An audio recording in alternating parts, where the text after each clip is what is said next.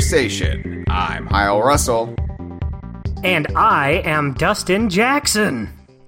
Oh, Dustin, you and I are uh, both embroiled in moves right now. We are not not not like we're dancing. I wish we were on the dance floor. No, we are uh we're, we're both moving at the moment, like packing our crap up and moving uh, to to another domicile. And gotta tell you, I don't know how you're dealing with it at the moment. You and the Idaho crew are moving. Don't worry, the Idaho crew isn't breaking up. They're staying together. they're they're moving together. But I don't I don't know how you're managing coping, but I have to say moving it not my favorite. Oh, it's the worst. It it sucks very bad. Um and and my thing is this move has actually been pretty smooth. Like we're we're moving into a nice place. Mm-hmm. Uh it's it's been pretty straightforward. It's not that far away, so it's not like we're hauling a bunch of heavy stuff across town. But it's just going to be stressful no matter what. Like even if it's like the smoothest move in the world, it's just not a fun thing to do. Yeah, for me, I am a creature of habits, and I'm a creature yeah. of like someone who just likes to. I, I think this is my introverted nature. I just like to you know, come home and just be in my private little enclave and to have to like box up everything that I own. Like I, I put my Fangamer plushes in a box last night and I taped it shut and it just felt like the most demoralizing thing in the world. And now when I look behind me, I don't see a great mighty Pooh grinning back at me and that just fills me with sadness. I just feel like I'm torn asunder, cast to the winds, because my life is just betwixt boxes and what I haven't packed up yet. So I don't know. I, I don't. I don't like it. Not a fan. Uh, zero stars. It's just weird being in a different place after being in one place for so long and having everything be different. But don't worry, Hyle me and our listening audience will be your great mighty poos for today. Oh, that does give me a little bit of comfort. Uh, you know, what else is bumming me out? And I know I'm always talking about what's bumming me out as of late, but you know, it, it's August, it's mid August, and mm-hmm. you know, I'm looking at the Stinky Ape summer, and I realize I haven't really done much this summer.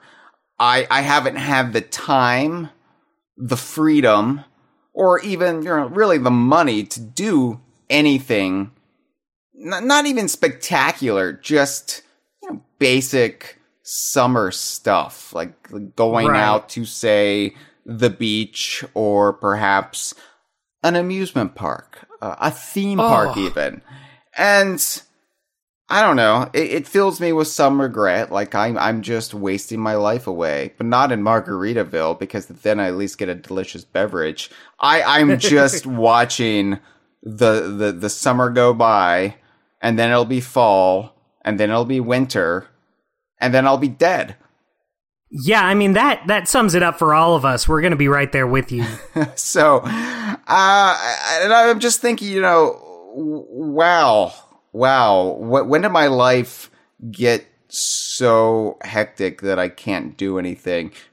And it's like my dog. She's she's a nervous dog. She can't be left alone. So so somebody has to stay with her at all times. So that right. that really limits my freedom. And I'm just thinking, wow, I I I haven't really gone on any great adventures. I haven't even gone hiking since my failed bear hike back, you know, not E3 week. So, you know, I'm in a bit of a funk, but I'm trying my best to work through it and not give in to the despair. And I thought, you know, what would be a great episode of the Kongversation to do to help me through this very troubling time for me where I am moving and I'm lamenting time lost. And I thought, you know, I could look forward to better days ahead. And one of those better days ahead is my inevitable pilgrimage to the Donkey Kong Country theme park that will be opening in select Super Nintendo World theme parks in select Universal Studios around the world. And I realize we haven't really done a dedicated conversation on this topic yet. Of course, we've talked about it here and there, drips and drabs, bits and pieces, but we haven't really sat down and said, hey, here's everything we know at the moment about Donkey Kong Country, the theme park. And I was like, well, that's what we have to do. That's what, so I, so I called Dustin up on my Dustin phone because I have a different phone for every staff member at DK Vine. Uh, and, and, and friends of the show who also appear like Josh Wallen and Malik. And so, you know, right, I, you want to know who you're calling. Right, they're color coded. That's the only way I can know. I, if you figure out a simpler way where I can call somebody I want to call without memorizing their number, you tell me. But no, I, I, I own like 12 different phones. And I pulled out the Dustin phone, which is mauve, and I lifted the glass case, pulled it open, and I said, Dustin, I have an idea for the next episode of the Kongversation. And Dustin, you said, I'm in. I am so in, baby. There's nothing I'd rather be more in on this that day than talking about Donkey Kong theme park land. which is what it's going to be called. The official name, Donkey Kong Theme Park Land. No, it, They've been workshopping it for a few years. it's going to be good. It's going to be fun, and hopefully, Yeah. it will uh, give us a brief respite from boxes. Do you know what I hate about cardboard boxes, Dustin? Uh, how you can cut yourself on them if you're not careful. I don't mind that because it makes me feel things. No, That's true. what what I hate about it is the way it makes your fingers smell. If if you touch them Ooh, ungloved. that's a that's an interesting one. and it gets under your I wouldn't have guessed that. It gets under your fingernails too. There's this very pungent aroma to cardboard. I don't know how much you sit around sniffing your boxes, but it's it's like old comic books without the jam-packed action. Right, you don't get the fun part of it. No, you don't. You just get the stink, and it gets under your fingernails, and then you're just reminded of your plight for hours on end. I hate it, Dustin. I hate it. But you know what? It's fine. And you know why it's fine? Because Why? Eventually I'm going to get out of this hole that I find myself in. And that's going to be thanks to our patrons at dkvine.com forward slash Patreon or patreon.com forward slash dkvine. Now, I don't want to just sit here and panhandle. Uh, I, I, I don't want to beg for money, but our patrons are what keep DK Vine's lights on. So I always feel like I have to bring it up because I want to thank our patrons and I want to just gently put it out there for anybody who enjoys DK Vine or the Kongversation or our Twitch streams or, or anything we do our our daily content on social media can't block us now apparently uh, you're stuck with us but you know if you do enjoy that there is a dedicated site to this nonsense that has never given up the fight uh, despite the decade long absence of new full length games, then uh, consider uh, becoming a DK Vine patron. You know, it, like, like I always say, for, for the last couple of months at least, uh, if we can hit two grand a month, then uh, I can devote myself full time, nine to five, to DK Vine. Um, and that would just be terrific. And then, you know, maybe uh, the rest of the staff can start getting uh, some some cut of that as well, and we can all live happily ever after. Wouldn't that be nice? That that would be great. Yeah, you guys don't need all those Tootsie Pops. G- Toss us a couple bucks. They'll rot your teeth. What are you doing? Yeah, we're doing you a favor. Yeah. So, you know, just just putting that out there. If you want us on the beats, the jungle beats of of Donkey Kong news 24/7. Donkey Kong universe news cuz it's not just Donkey Kong. It's Banjo, it's Kazooie, it's Conker, it's Yooka and Laylee, it's Tricky from off of Star Fox Adventures. It's It's it, it's Plum. Plum. It's Plum from off of Mario Golf. Thank you, Dustin. Right. It's Mr. Pants. It's uh, the the the wacky gang from Kinect Sports season two and Kinect Kinect Sports Rivals. Everybody's Who favorite. could forget those guys? everyone's favorite DKU games. It's Kameo. It's Sabreman.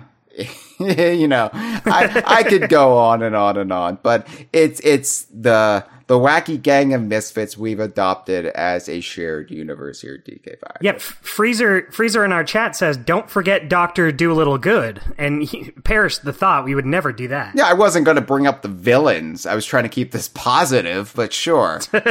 Whatever you Yeah, yeah, it's Gruntilda, it's Evil Acorn, it's Andros as the ghost in the Krazoa mask. It's Thorn from Kameo, everyone's favorite. It's the Pants Snake, or excuse me, the Cran Snake from Mr. Pants. they changed the name before release because they said you can't call it the Pants Snake. You, can't do that. you fucking deviants. you fools. So anyway, and then Platonic years later says, I know Trouser. That'll be his name. dkvine.com forward slash Patreon. Also, we've got a merchandise store. We don't get much in the way of profit margins from this, but we get a little. And I'm happy to report our t-shirts are extra comfy. Ooh, Yum yum says my torso. I heard it. I heard it say that.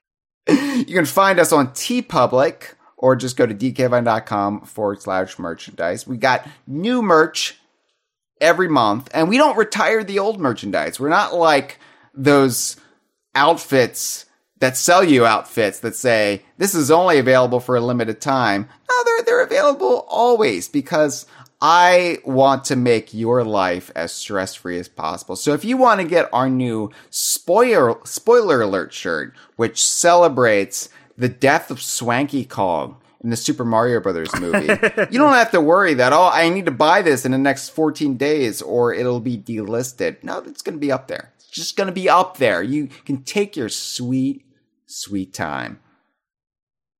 I think, I, th- I think that's, uh, it's probably a stupid way to sell shirts because there's no incentive to buy them at any point. But, you know, I'm a softie. Right. I'm a softie at heart. I'm not a capitalist. So I'm looking out for the little guy and gal. Yeah, it's all about you, the lovely listener. Yeah, so uh, there you go. Our merchandise shop. We're also on Twitch, Dustin, and we're we're kind of Oh of yeah, that's true. we're we're kind of barely on Twitch at the moment, considering both the Idaho crew and myself uh, are in the middle of moves. But we will be resuming weekly Twitch streams once we're all settled and uh, comfy in our in our new uh, roof to floor situations. So TBD on that, but you can still follow us on Twitch in preparation at twitch.tv forward slash DKVine. Yeah, it'll be great when it happens again. So, Dustin, Hello. coming next year in Osaka, Japan, coming in 2025, when the entirety of Super Nintendo World opens in Orlando, Florida, USA, it's Donkey Kong Country, the theme park. Uh, Oh my goodness. little subdivision of Super Nintendo World. Uh, so so basically, the park in Osaka is expanding by seventy percent, and that is taken up by Donkey Kong Country. A little, not little, it's huge, but uh, uh, this wide expansion set in the Kongo jungle, and like I said, it'll be opening when the entirety of Super Nintendo World opens in Florida.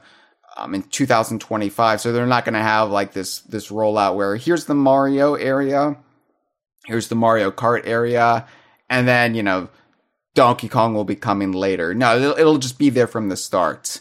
Um, right. It will not be coming, however, to Super Nintendo World at Universal Hollywood in California or Universal Studios in Singapore.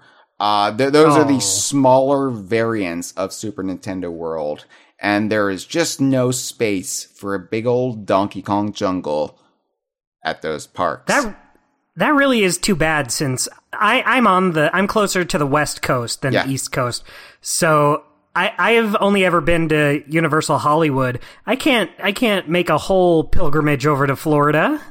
Even if it is for my good friend Donkey Kong, but we'll, maybe someday. We'll we'll see. You know, when we the time comes closer, Dustin. You know, it's it's uh-huh. possible we'll all make a trip together somehow. Um, Ooh, that it, would be dandy. As much as as the DK Vine staff can go, because I I feel safety in numbers in this situation. So because I don't like large crowds of people. I do like theme parks, but I'm also. Uh, a wretched little introvert, and so right, I, you know, it, it, it's it's one thing to be in a theme park where you're mostly outside. Um, it's another to be in the grocery store where you're just gonna have a panic attack because somebody's coming right at you with a shopping cart. Watch out! Yeah, yeah, they make, and I, I never get a shopping cart because I don't want to be in people's way. I don't want to be a nuisance. So I have um, my little basket and I try to make everything work with the little basket. And people are still like, excuse me, with their shopping cart. And I'm like, no, I'm the pedestrian in this situation. You are the person operating a wheeled object. You excuse yeah. me. Yeah. Did you ever think about that? So anyway, uh, uh I, I, I am looking forward to this because it has been my lifelong, well, not lifelong, since I've been a fan of Donkey Kong Country, since 1994, it has been my dream to have a theme park space dedicated to Donkey Kong. And I never thought it would actually happen. You know, at the outset, you think maybe one day somewhere we will get a Nintendo ride or a couple Nintendo rides at a theme park. And maybe, just maybe, they will do the Donkey Kong minecart roller coaster. But it always just was a fantasy, right? And I, right. I would go to the theme parks here in my state of Virginia, here in the mid Atlantic, and I, I would go to King's Dominion and I would go to Busch Gardens in, in Williamsburg and ride a wooden roller coaster and just imagine myself on a Donkey Kong minecart roller coaster. Imagine what that would be like. How fun that would be. And it would just be in the realm of fantasy. So I never thought it would actually happen. But my God, it is happening, Dustin. And it's happening really soon. So we've known about this essentially since 2017. This is when the leaks and the rumors have really started like coming outwards into the public sphere. It's been in the works before that, but we really started getting an inkling that no, there is Donkey Kong stuff in the works at Super Nintendo World around 2017. And you know, it was still a little debated if it was actually going to make the cut. Uh, because you know they, they had a lot of plans for a lot of different sections and it was like well right not not everything is set in stone and and stays there and given how downbeat a lot of donkey kong universe fans are just conditioned to be you know, we're like, oh yeah. well, well, surely we won't make the cut. They'll they'll put up a high. This is definitely on the chopping block. They'll put up a Hyrule section of the park. There'll be a, a Kirby's Dream Land. Donkey Kong will get Jack as as always, but nope. Yeah, maybe after the Star Tropics island. the Super Scope Six shooting range.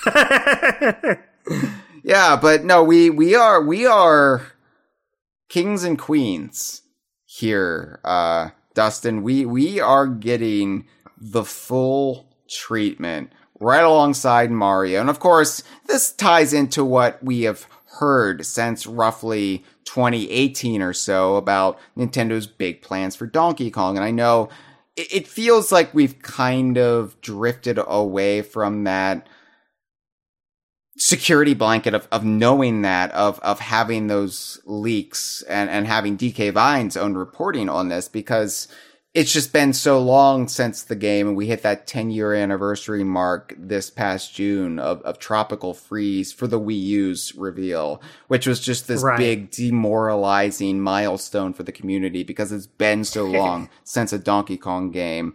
And that being said, that doesn't change the fact that Nintendo has big plans for Donkey Kong. Miyamoto has big plans for Donkey Kong. Purportedly, Universal has big plans for Donkey Kong. And we even see that synchronicity uh, in this theme park plan. So, a lot of what we know about the Donkey Kong Country section of Super Nintendo World uh, has been pieced together through various leaks here and there since 2017. So for six years now. It's information from some of my own sources and some of DK Vine's own reporting, as well as the diligent work of Alicia Stella of OrlandoParkstop.com, who has been, I, I believe, the only theme park based journalist. You know, we, we have a lot of guffaws that I'm a Donkey Kong journalist, which I am. Um, but I'm like the only one. I'm, I'm the only one who's really claiming that title. But Right. apparently theme park journalist is like one of the biggest occupations you can have if you reside in the Orlando area. So there there are just hundreds of theme park journalists. It's a surprisingly lucrative industry.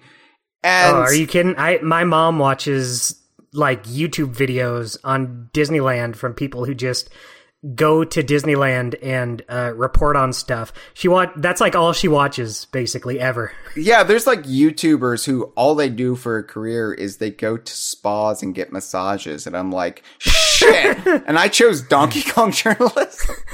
Oh man, we bet on the wrong horse. Uh, but no, I, I, I do want to give a shout out to Alicia Stella, uh, because she's been the only theme park journalist that I've seen who has actually been getting most of the Donkey Kong lore details right when reporting on all of this. And Ooh. that, I mean, that is a high watermark for me. If you're getting Professor Yeah. Chop's name right, then you are, I believe, one of the superior theme park journalists in the Orlando based area. So, uh, check her reporting out, check her website and YouTube channel out. Orlando Park Stop. She's been doing great work. I'm maybe going to try to get her on the Kongversation closer to Donkey Kong Country's grand opening in 2025. Good idea. Yeah, but put put put that aside for now. Um, we do know quite a bit. We have a pretty clear picture of what this park is going to be in both Osaka and Orlando. And they're going to be virtually identical. I, I believe the layout's going to be the same. I don't think there's going to be too many variances aside from, you know, the language spoken. So It's not going to be like a smaller version like Mario World at uh, Hollywood, where No. I don't even think they get that Yoshi ride. No, the the Hollywood version is a truncated sort sort of um, junior experience. It's the Duplo to the the main Lego set in Osaka It's- and it's- Orlando. It it's the uh, Donkey Kong Land to one's Donkey Kong Country, you might say. It's Donkey Kong Land if Donkey Kong doesn't even show up. If Diddy Kong doesn't even show up. Just if it's Donkey Kong Land but it stars Mario. What, what would you call that? I don't even know if that I, I couldn't even think of a possible name for a game like that. Donkey Kong Land but I with, know. with Mario. Ah, it stumps me. But That'll fly off the shelves. there was a leaked diorama of the Donkey Kong Country section of Super Nintendo World some time ago, several years ago. And at the time, there was a lot of trepidation. Well, this is just a diorama. It's just the loose plan. A lot of it must be subject to change.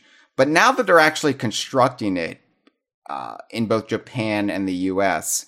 It turns out that no, this is actually what they're going with. This is this diorama represents the f- finalized or close to finalized plan. Now, obviously, little details can change and probably will change, but we can glean quite a bit from this diorama. And from there, we can go down the list of, of what we know the DKC section will entail. And yes, it will be called, as far as we're aware, as of this moment, Donkey Kong Country. That is the branding they're going to go with, at least uh, in the US. Love it, love it. So, I think the thing that will immediately draw the eye beyond the big obvious roller coaster is Donkey Kong's treehouse. Now, this is done up in the style of his jungle hut from off of Donkey Kong Country Returns onward, so 2010 and later. Uh, for more on the nomenclature that DK Vine uses for Donkey Kong's various treehouses, please check out the four hour conversation that Dustin and I did on Donkey Kong's treehouses last season on the Kongversation. It's one of our best episodes of all time. I will stand by that episode for oh, years I, t- I totally agree. Yeah. Uh, did I or did I not love DK's treehouse from Donkey Kong Country Returns? Go listen and find out. Why don't you? but yeah, th- this this jungle hut. It's got the roval shaped, uh, like straw um, roof. Um, it, it is rumored to be the meet and greet section for the Donkey Kong Country area of the Ooh. theme park, where you now you you probably won't get to go up into Donkey Kong's treehouse, and this is probably the most discouraging thing anyone can possibly hear when you introduce the concept of Donkey Kong's treehouse, and then you hear now you can't go inside of it. Um, so it, yeah, you're just a, a, guest. It's it's not like you can just say, "Hey, can I go in your house?" Yeah, you would probably have to jump up on a tire to get in, and they're not going to make that available to you because of liability reasons. Legal said they can't That's do true. it.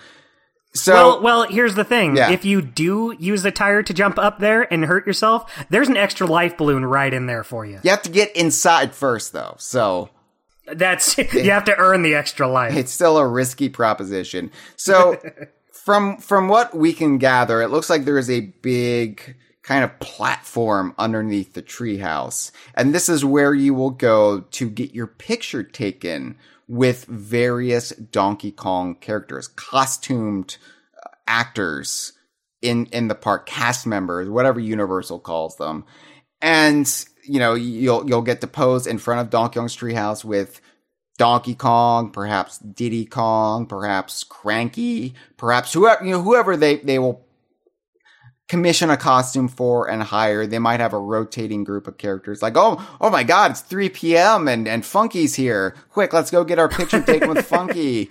Uh, it's funky time. Your your your horny father sees Candy Kong and it's like, ah, I'm gonna go get my picture taken with Candy Kong. this is gonna be great. That's what your horny father sounds like, everyone. That's true. Uh, so there has been some loose talk, and, and I say very loose because I think this has been mostly speculation. I have not seen any hard and fast actual leaks about this, but there's been some loose talk about the treehouse potentially being used for live performances, um, for special events like I, am not sure how feasible the rumor could be, like to have like a a band or or like Dixie Kong's Jungle Jam or something up in the treehouse. Because just looking at the layout of Donkey Kong Country, I don't think you would want to have a like large groups of people just milling about because it would just choke accessibility through the section, like to the roller coaster, to the various other uh, little things you can do, various sundries. So I don't think they would want to really do that. It, it has been speculated that it could be used for that purpose. And so who knows? Maybe, potentially. I don't know how stable the treehouse will actually be as far as people can go up in there or if it's just a prop, a facade, and it's not actually going to be like a, have a stable porch to, to allow for such a thing. But, um, Right. it, it's a possibility. It's a possibility there will be live performances from Donkey Kong's Treehouse. Just don't expect to actually get to go up there and lay on his hammock or whatever. Not going to happen probably, but you will get to at least see it up close. Maybe get to hug Donkey Kong in front of his treehouse. It, you know, it, it's as close as you're going to get to getting invited in. Unfortunately, you won't be able to interact with the famous sock. yeah, talk about things you pick up and then you smell under your fingertips for hours. oh, so so the treehouse is probably the most exciting piece of iconography, like taken directly from the games. But there's also another thing, and I can't believe they're doing this because this seems like such a limiting use of the gift shop concept, but I love it because they're not because you you want a gift shop to be a big thing you can walk into, stroll around in, you know, a lot a lot of elbow room and a lot of room for merch, right? right. But uh, the the gift shop for Donkey Kong Country is planned to be Funky's Fly 'n' Buy from off of Tropical Freeze. And this is just the, the, the airplane as seen in Tropical Freeze that Funky operates or Tucks operates if you're playing New Funky mode. And this is the gift shop of the area. Of course, they do have the bigger gift shops, you know, in in the other parts of the park. So Right. we have no idea what kind of souvenirs or mementos will be available in Funky's Fly 'n' Buy. Although, like souvenir ride photos from the roller coaster are rumored to be available th- from the Fly 'n' Buy. That makes sense. That makes sense. It's possible we'll get, you know, your your souvenir t-shirt as well that ties into the roller coaster. Like the the roller coaster, by the way, I, I'm I shouldn't dance around it. It's called Mine Cart Madness. That's one mad minecart, one might say. Yeah, and uh, you know, I I wish they would have gone with Minecart Carnage, but I think Carnage is probably harsher than Madness, even though Madness, you know, I- implies um, a mental malady. I, I like I I'm I'm surprised they're not going with a different name altogether from what was featured in the original Donkey Kong Country. I do like the callback. I appreciate the callback. But right. Honestly, they should have called it Minecart Mad TV and get a little cross promotion in there. yeah, that's timely. Don't worry, everyone. I'll I'll have better jokes later, maybe. That sounds like a Mad TV sketch, honestly. uh, but yeah, you could have a T-shirt that says like "I got committed for minecart madness" at Super Nintendo World, or you know the the like "I survived" blank shirts you often see Right. at, at theme parks, something like that. There, there will definitely be Kong plushies, I'm sure. Hopefully more Oh, than totally. Hopefully more than just the standard Donkey Kong and Diddy Kong you can buy anywhere Nintendo plushies are sold. But I think given the size of the Fly 'n' Buy, it's probably going to be limited and hyper focused. I do think we'll see more Donkey Kong merchandise in the other more spacious gift shops outside of Donkey Kong Country. Note that the Osaka park is deliberately holding back on anything Donkey Kong related in the gift shops until Donkey Kong Country opens up. Because there is absolutely no Donkey Kong available anywhere in any of the gift shops at Super Nintendo World at the moment. It's clear that they're being withholding for that very reason. And I have to imagine that once DKC opens up, they they will fill the gift shops with a healthy amount of Kong based stuff. It won't just be the Fly 'n' Buy. I think the Fly 'n' Buy will mostly be there for like immediate roller coaster tie-ins and some other little things here or there to you know more, more spur of the moment stuff but they will have that like you're you're leaving the park we have to buy a a gift we we have to buy a souvenir there'll be donkey kong stuff in those shops as well so i wouldn't worry about the size right. of the little airplane facade for um for the Fly 'n' Buy because we we will have more stuff in the other shops for sure yeah, definitely. Um, I wouldn't mind getting. I, if I go to this, I'm definitely. I don't know if I need plushes, but it would just be nice to see other characters like a, a Dixie. I don't know how many Dixie plushes there are out there. I'd definitely get a shirt or something though. So there are no official Dixie plushes. Um, oh at, my goodness. At the very least, in present day. In the present day, like merch lineup, there has not been any official Dixie plush. There are bootlegs that are going around online. You can buy a Dixie plush bootleg like on Amazon. It, it's not official though. And um, it doesn't look official, if I'm honest. It looks a bit shit. So mm. I, I would love a Dixie plush. It's definitely something. Yeah. I, I wish I could have a Dixie plush boxed up with my great mighty Poo right now. but um, the thing is, like the the thing about Super Nintendo World is they have park exclusive merchandise. If they do make a Dixie plush, I have to imagine it will be available in other places besides Super Nintendo World. Like they might have park exclusive plushes for sure, but I think Dixie's a pretty evergreen thing. They uh, like yeah. I, I but if if there's any like park exclusive stuff that you could only get at the park that you can't order online after the fact, then the the FOMO is definitely gonna come over me, and I'm gonna have to get whatever that is. You got to get that uh, Professor Chops plush. You know, for as much crap as I give the man, I would the man. I would totally love a Professor Chops blush. I would too. I I totally get that. He he just to me he he especially feels like one that would just work as just like a little plush you could just get, like a little maybe even fit in your hand little plush thing. Maybe he has a little wiggle mechanism inside of him, and so you you, you squeeze him, and he just like gyrates his hips back and forth. Now we're talking. Now that's gonna put money in their pockets. I have to point out that theme park prices are absurd. So it, it would yeah. it would be something like forty dollars US for a T-shirt. Yeah, that's true, and I, I hate to say it, but I'd probably at least get one. Yeah, for sure. I I just want to say that's double the price of a DK Vine T-shirt on our merchandise store at T Public. So we're offering the mm, better deals here.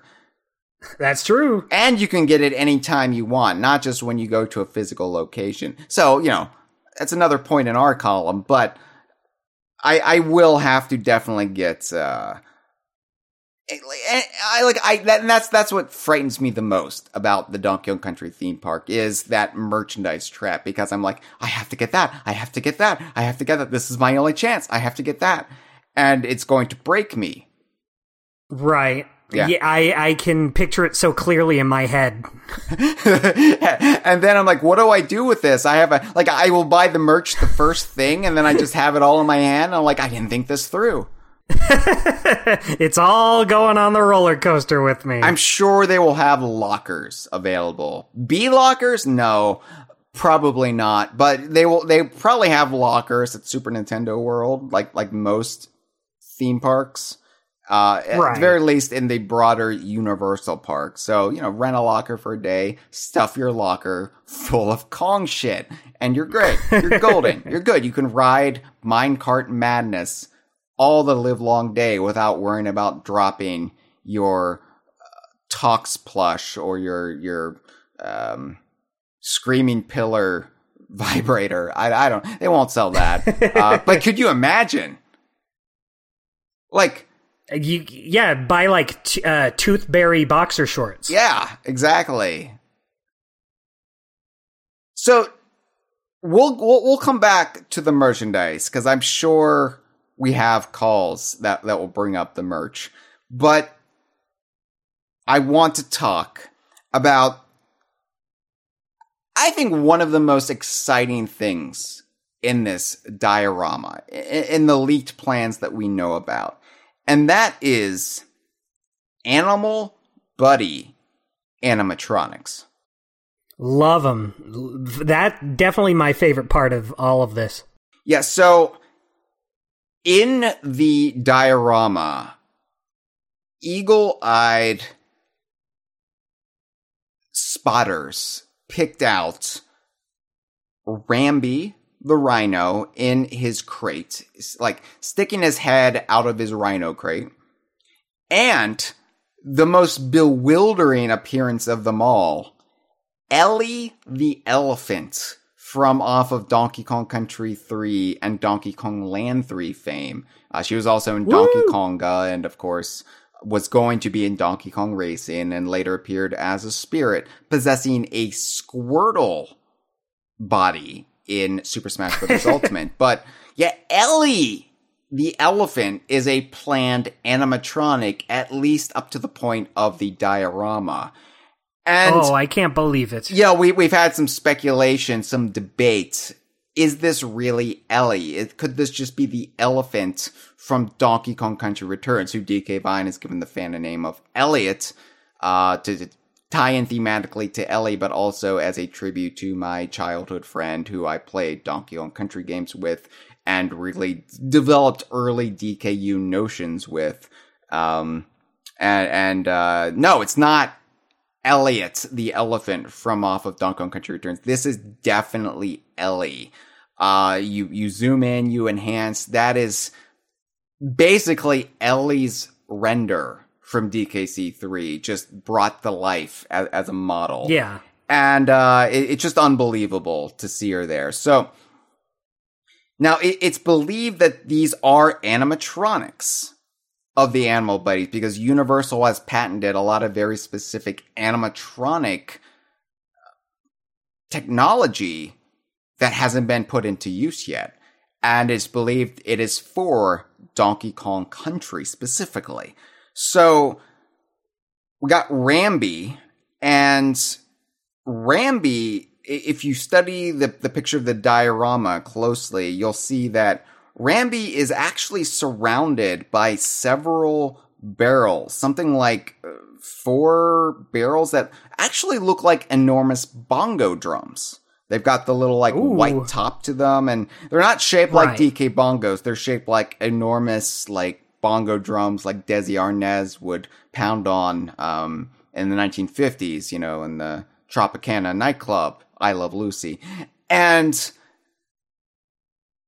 be- Universal has also patented technology that utilizes barrels and a mallet.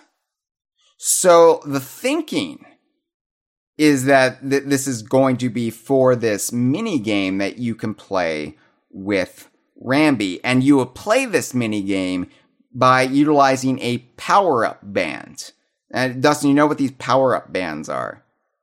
Right. Yeah, the ones they have at uh, Super Nintendo World. Uh, my nephew got to go, and he got one of Toad. Oh, just what Toad is fancy, right? Toad is the power up band, like Toad's wrapped around your wrist. Uh, well, it's like themed around Toad. It's like Toad esque Toad colors. Oh, okay, okay. So, yeah, you you buy a power up band so you can play the mini games in in Super Nintendo World. It's a racket basically. It's like you can't experience the full immersion of the park unless you buy this extra thing that you then have to put in your right. wrist.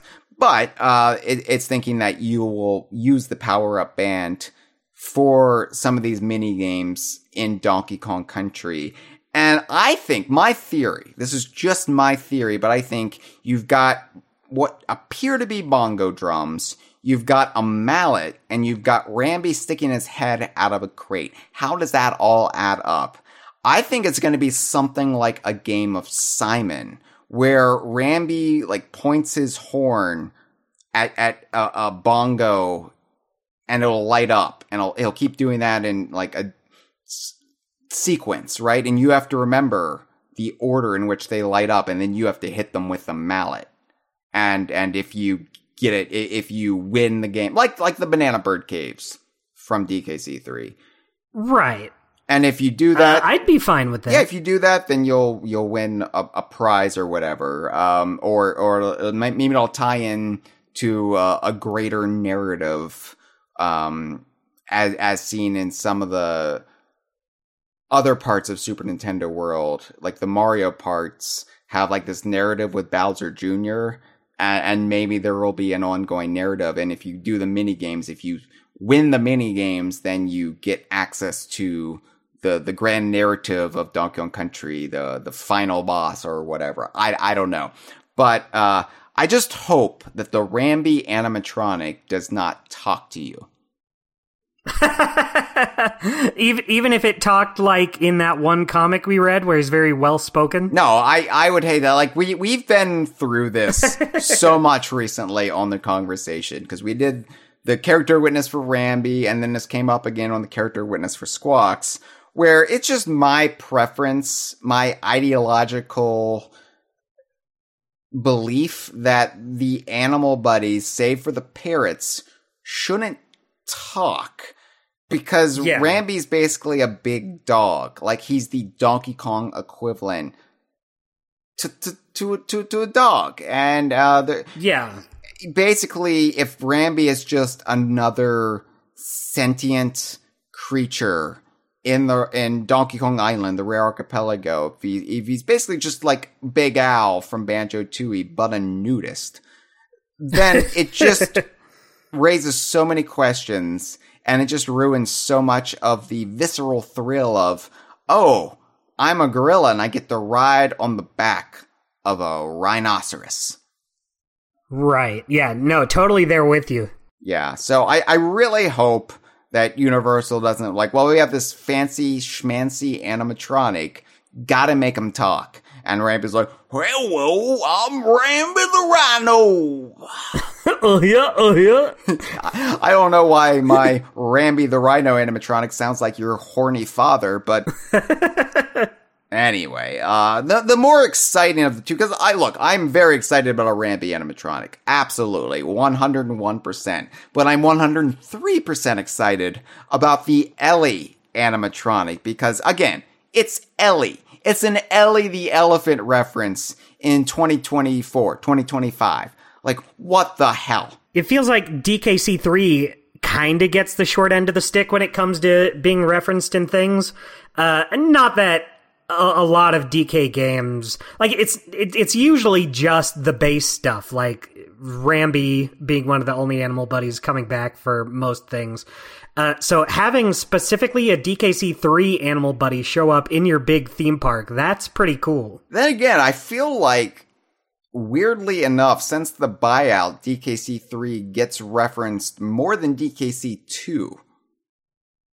Like just just just the like things like oh we're gonna we're gonna take Funky and we're gonna base his look off of his DKC3 look. Oh, we're gonna take Swanky Kong and put and put him in the Super Mario Brothers movie and base him off of his Donkey Kong Country 3 look. We're gonna bring in Banana Birds to Donkey Konga and Ellie to Donkey Konga. And you know, it's it's subjective, but I I actually see more DKC 3. Like we don't see the Brothers Bear, granted, and that's the big one. That's like Funky's Fly 'n' Buy is great, but if it was Bazaar's General Store, I would never leave.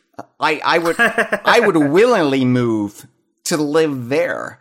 Um, and you know how much I hate moving, Dustin. Oh yeah, that says a lot that you're willing to do it again for uh, your good friend, uh, the Brothers Bears. Yeah. Um, you could disguise yourself as the new one.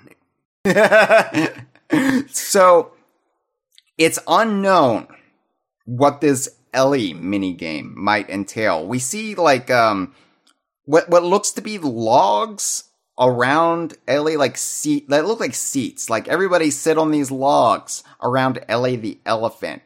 Uh Alicia Stella has said it is rumored to be a multiplayer mini game as opposed to Ooh. the Rambi one, which might is, is more of a single player experience.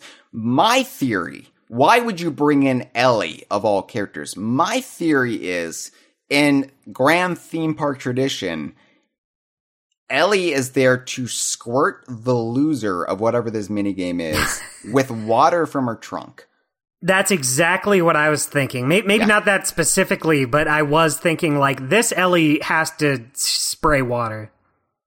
I I think I th- I like I I don't know mixing water with animatronics if that even works, but I I think it's most like like maybe this isn't as advanced of an animatronic as as Rambi, and it just it's there to like point the trunk at the loser or maybe the winner. Maybe you want to get wet. It's it's a hot Florida day or it's it's a humid day in Osaka. You want Ellie to drench you yeah, I, I think that's a good. And then because you won, you can just be like, oh, let's all have a good laugh. Oh, I'm wet, but I'm having a good time. Yeah, it's like, look at me. I'm Squirt. I'm Squirt. I'm Squirt from Donkey Kong Country 3. I got I got drenched by Ellie. Look at me. I'm Squirt. Hey, I'm Squirt over here. Yeah, I, you, the guy, they'll just never shut up. They'll be that person in the theme park. Like, I'm Squirt, I'm Squirt. Ah, this is great. I'm Squirt. People are gonna come dressed as Squirt. They're gonna say who the yeah. All his friends are like, "Who the hell is Squirt? What are you talking about?"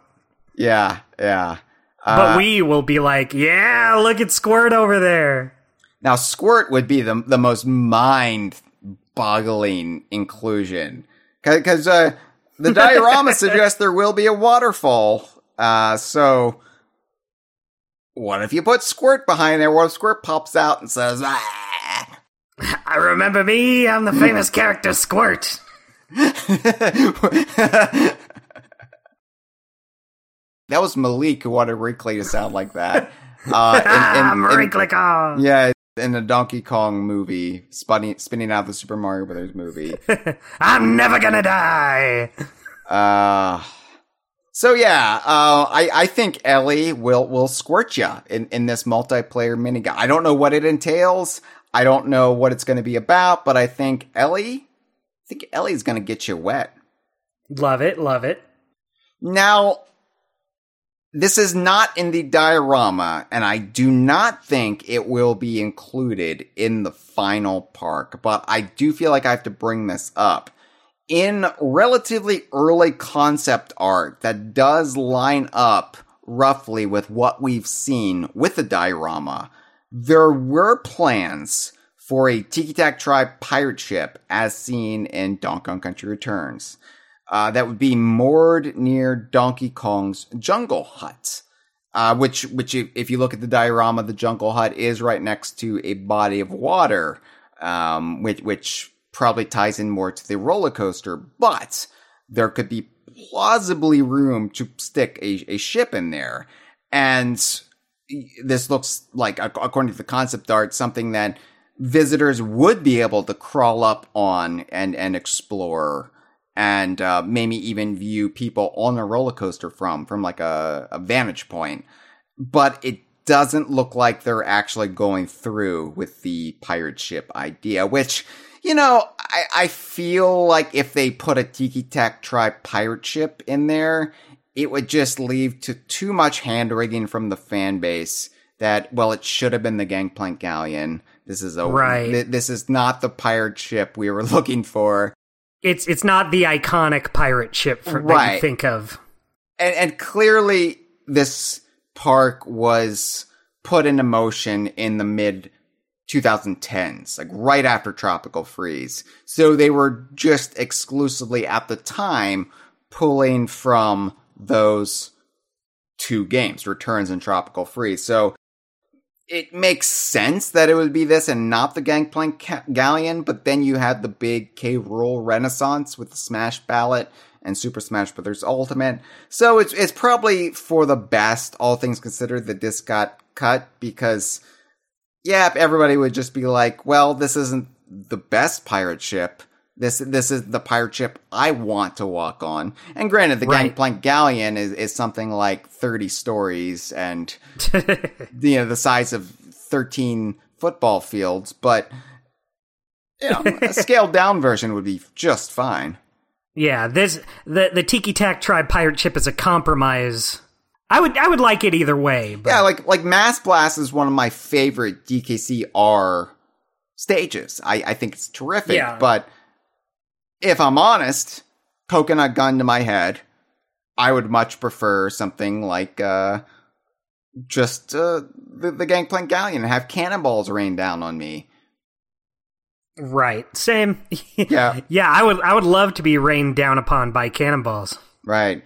So obviously though, the biggest draw, like the thing that will bring everyone to Donkey Kong Country, even if they aren't Donkey Kong fans, if they're just in uh, Universal Studios or if they're just in Super Nintendo World because their idiot children wanted to meet Mario. And they're like, well, wait a second, there's a roller coaster here. There, there's an actual thrilling ride here. We've got to do it.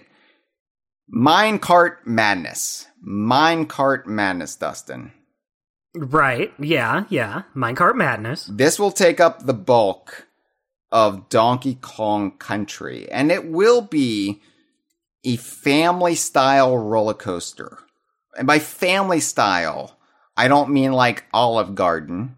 Like like everybody everybody uh gather around we're having a family style meal here. Family style roller coaster is basically it, it it's light on the nausea inducing drops and and um like upside down loop de loops. Like it's still going to be full of a lot of action and thrills, but it's mostly going to be accomplished through atmospheric set pieces that will wind riders both indoors and outdoors. It's going to be akin to like partially ju- just your standard roller coaster, you know, outside, but it's also going to be something like a, a dark ride, you know, an indoor roller coaster full of props and animatronics and a lot of trickery of the mind that will deceive you into thinking crazy shit is happening to you, but it's all a lie. That's awesome. The, just the sound of that is like e- exactly what I would want out of a ride like this. Because, Hyle, I know you're not super familiar with Disneyland. Uh, that that's fair to say, right? You haven't been there super often. I I've I've never been to Disneyland nor World. And okay, so yeah, yeah, because I you know I I've talked about maybe not so much on the Kongversation, but I've definitely talked about on our various streams that uh, when I was a kid, I was not a Disney sort of fellow. Because when I was a kid, and I, I, just, I just feel like I was at a rotten time to grow up, aside from the Donkey Kong Country aspect of it all, because I missed out on like being a Lego fan. I was I was just like a year too old to feel like I could get into SpongeBob, and and so I feel like the world passed me by. Uh, Harry Potter, although maybe I guess I lucked out there, but like like that stuff was around when I was of a young age, but I was at that age where like ah, I guess I'm too old for that. Not gonna not gonna give it the time of day. Disney when when I was growing up, when I when I was a wee little kid in the '90s, Disney was very much associated with you know the, the musical cartoons. Like it was the Disney Renaissance, right? So Right. things like The Little Mermaid, The Lion King. I, I didn't like any of that, and I felt like it was my hoity-toity elitism as a child, where I was like, "This is being marketed to me because I'm a kid." uh, you're gonna have to try harder than that. It was the same reason I Hmm, didn't like. sorry. Doc- it was the same reason I didn't like Dr. Seuss because I was like, I feel like you're talking down to me. What is this? Uh, I, I like I like things that were counterculture for children. So I, I was a Nickelodeon kid growing up, right? Like, Right. And, and I say like I didn't get into SpongeBob. I'm talking pre SpongeBob Nickelodeon, like the original run of Nicktoons, um, the, their live action shows, which uh, were really what what I was into. Stuff like The Adventures of Pete and Pete, um, all the Secret that. World of Alex Mack. Secret World of Alex Mack. Um, there was um, Kenan and Kel, of course, our, Right, our good course. friend Kenan Thompson, Funky Kong aficionado, if ever there was one. Space Cases that was that was an underrated show uh, for kids. It was like uh, kids Star Trek, but I, I, I liked Nickelodeon, and I, I felt like Nickelodeon didn't talk down to me. It was like it treated me like I was a smart consumer, and yeah, it's ridiculous. but you know, I, I didn't like the stuff that adults tried to push on you, and they tried to push Disney stuff on you, and I was like, not a fan. Of course, since then, I've grown to appreciate Disney more, like the, their legacy and the legacy of animation. Um, I feel like it's something you can't really appreciate if you're of that mindset until you're an adult. Of course, then Disney also just bought up everything. And so, you, you, you know, even if you're not into the classic cartoons, Snow White, Cinderella, Sleeping Beauty, what have you, uh, do you, do you like Marvel? Do you like Star Wars? There you go. Odds are we're gonna got we're gonna have something you're gonna like. Do you like National Geographic? Because Disney apparently owns National Geographic now. So yeah, it's just you know, I, I feel like I would have more interest going to Disney World or Land nowadays than I did when I was a kid. But when I was a kid, I actually went to Universal Studios. It was my first big theme park experience because I wanted to go to Nickelodeon Studios, which was still an active TV studio at the time, and you could tour it. Uh, I saw Mark Summers from Double Dare. Thrilling moment in my young life. That's that's awesome. I, I wish I could have done something like that. I'm I'm also a big uh, I was also a big Nickelodeon kid. I, Yeah. I would have gone crazy. I went to uh, Great America once, and they had like a little mini Nickelodeon section there, Uh-huh. but it it wasn't the same. Yeah, they um. So so King's Dominion used to be owned by Paramount, which I think uh that park was also owned by Paramount. And Yeah. so because Paramount was Viacom and and it- they own Nickelodeon, there was also a Nickelodeon part of King's Dominion for for a few years in the late 90s. And yeah, Was it, cool? I mean, it was it was the same. They they they had like various little Nickelodeon themed attractions. You could walk through like uh this water maze that just like hose you down with all the wetness, That Just- sounds familiar. just like Ellie could. They would occasionally have a, a stage show or something, but it wasn't where they actually filmed the Nickelodeon stuff. So it, Yeah. it wasn't wasn't a special. But yeah, like uh anyway, I'm sorry to derail you, Dustin. That was my childhood experience of avoiding Disney because I I viewed myself as above it. But yeah, I, I would like to go now. But yeah, I, I've never been. I have no experience with Disneyland. Okay. Um, well, I, I just ask because um, I I am a big Disneyland guy. We me and my family just went uh, a few months ago. Uh, just as good as ever. Uh, had a lot of fun with it. Um, but those kinds of rides, the dark rides, Yeah. are there. There's not like a whole lot to them, but I just I really enjoy them just because there's a lot to admire there. Like seeing all the animatronics, seeing all the artistry put into these. Like, oh man, last time I what when I went on It's a Small World, I was just like, oh, oh, what a wonderful little ride full of little painted figurines. there's three dark rides that I always go to uh, in my mind Okay. when when I think of the ideal, I guess, and and I think Minecart Madness is going to blow them all out of the water.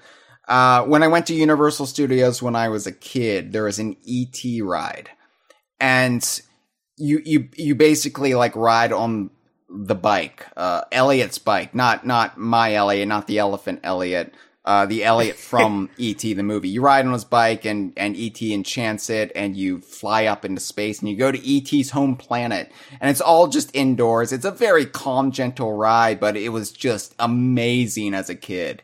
I wasn't even an E.T. fan. I was like, I think the movie's sad. I don't know, but it, it, was just cool because I was on an alien planet on a bike and the bike was flying through the sky and it made you believe. And the artistry right. was just off the charts.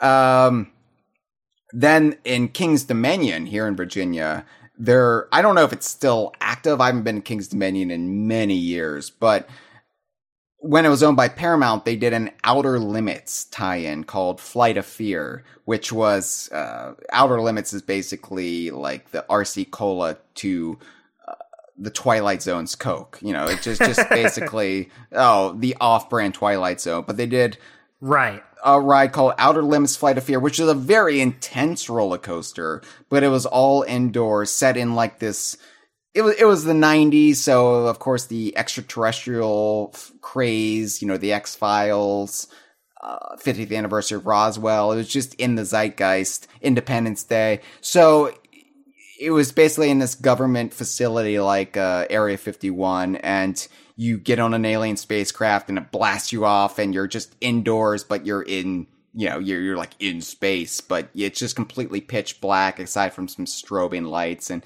but it was just just a very fun experience. And then the right. the most recent one is a roller coaster again here in Virginia at Busch Gardens in Virginia called uh, Verbolten, which takes place in the German Black Forest, and you're you're uh, it, it, starts off outdoors, and then you go inside in the dark portion of it, and you're basically in the forest, and you're it, it alternates what's stalking you. Uh, it's either like a, a wolf, uh, or like ghost, like spirits of the forest, or I think a witch.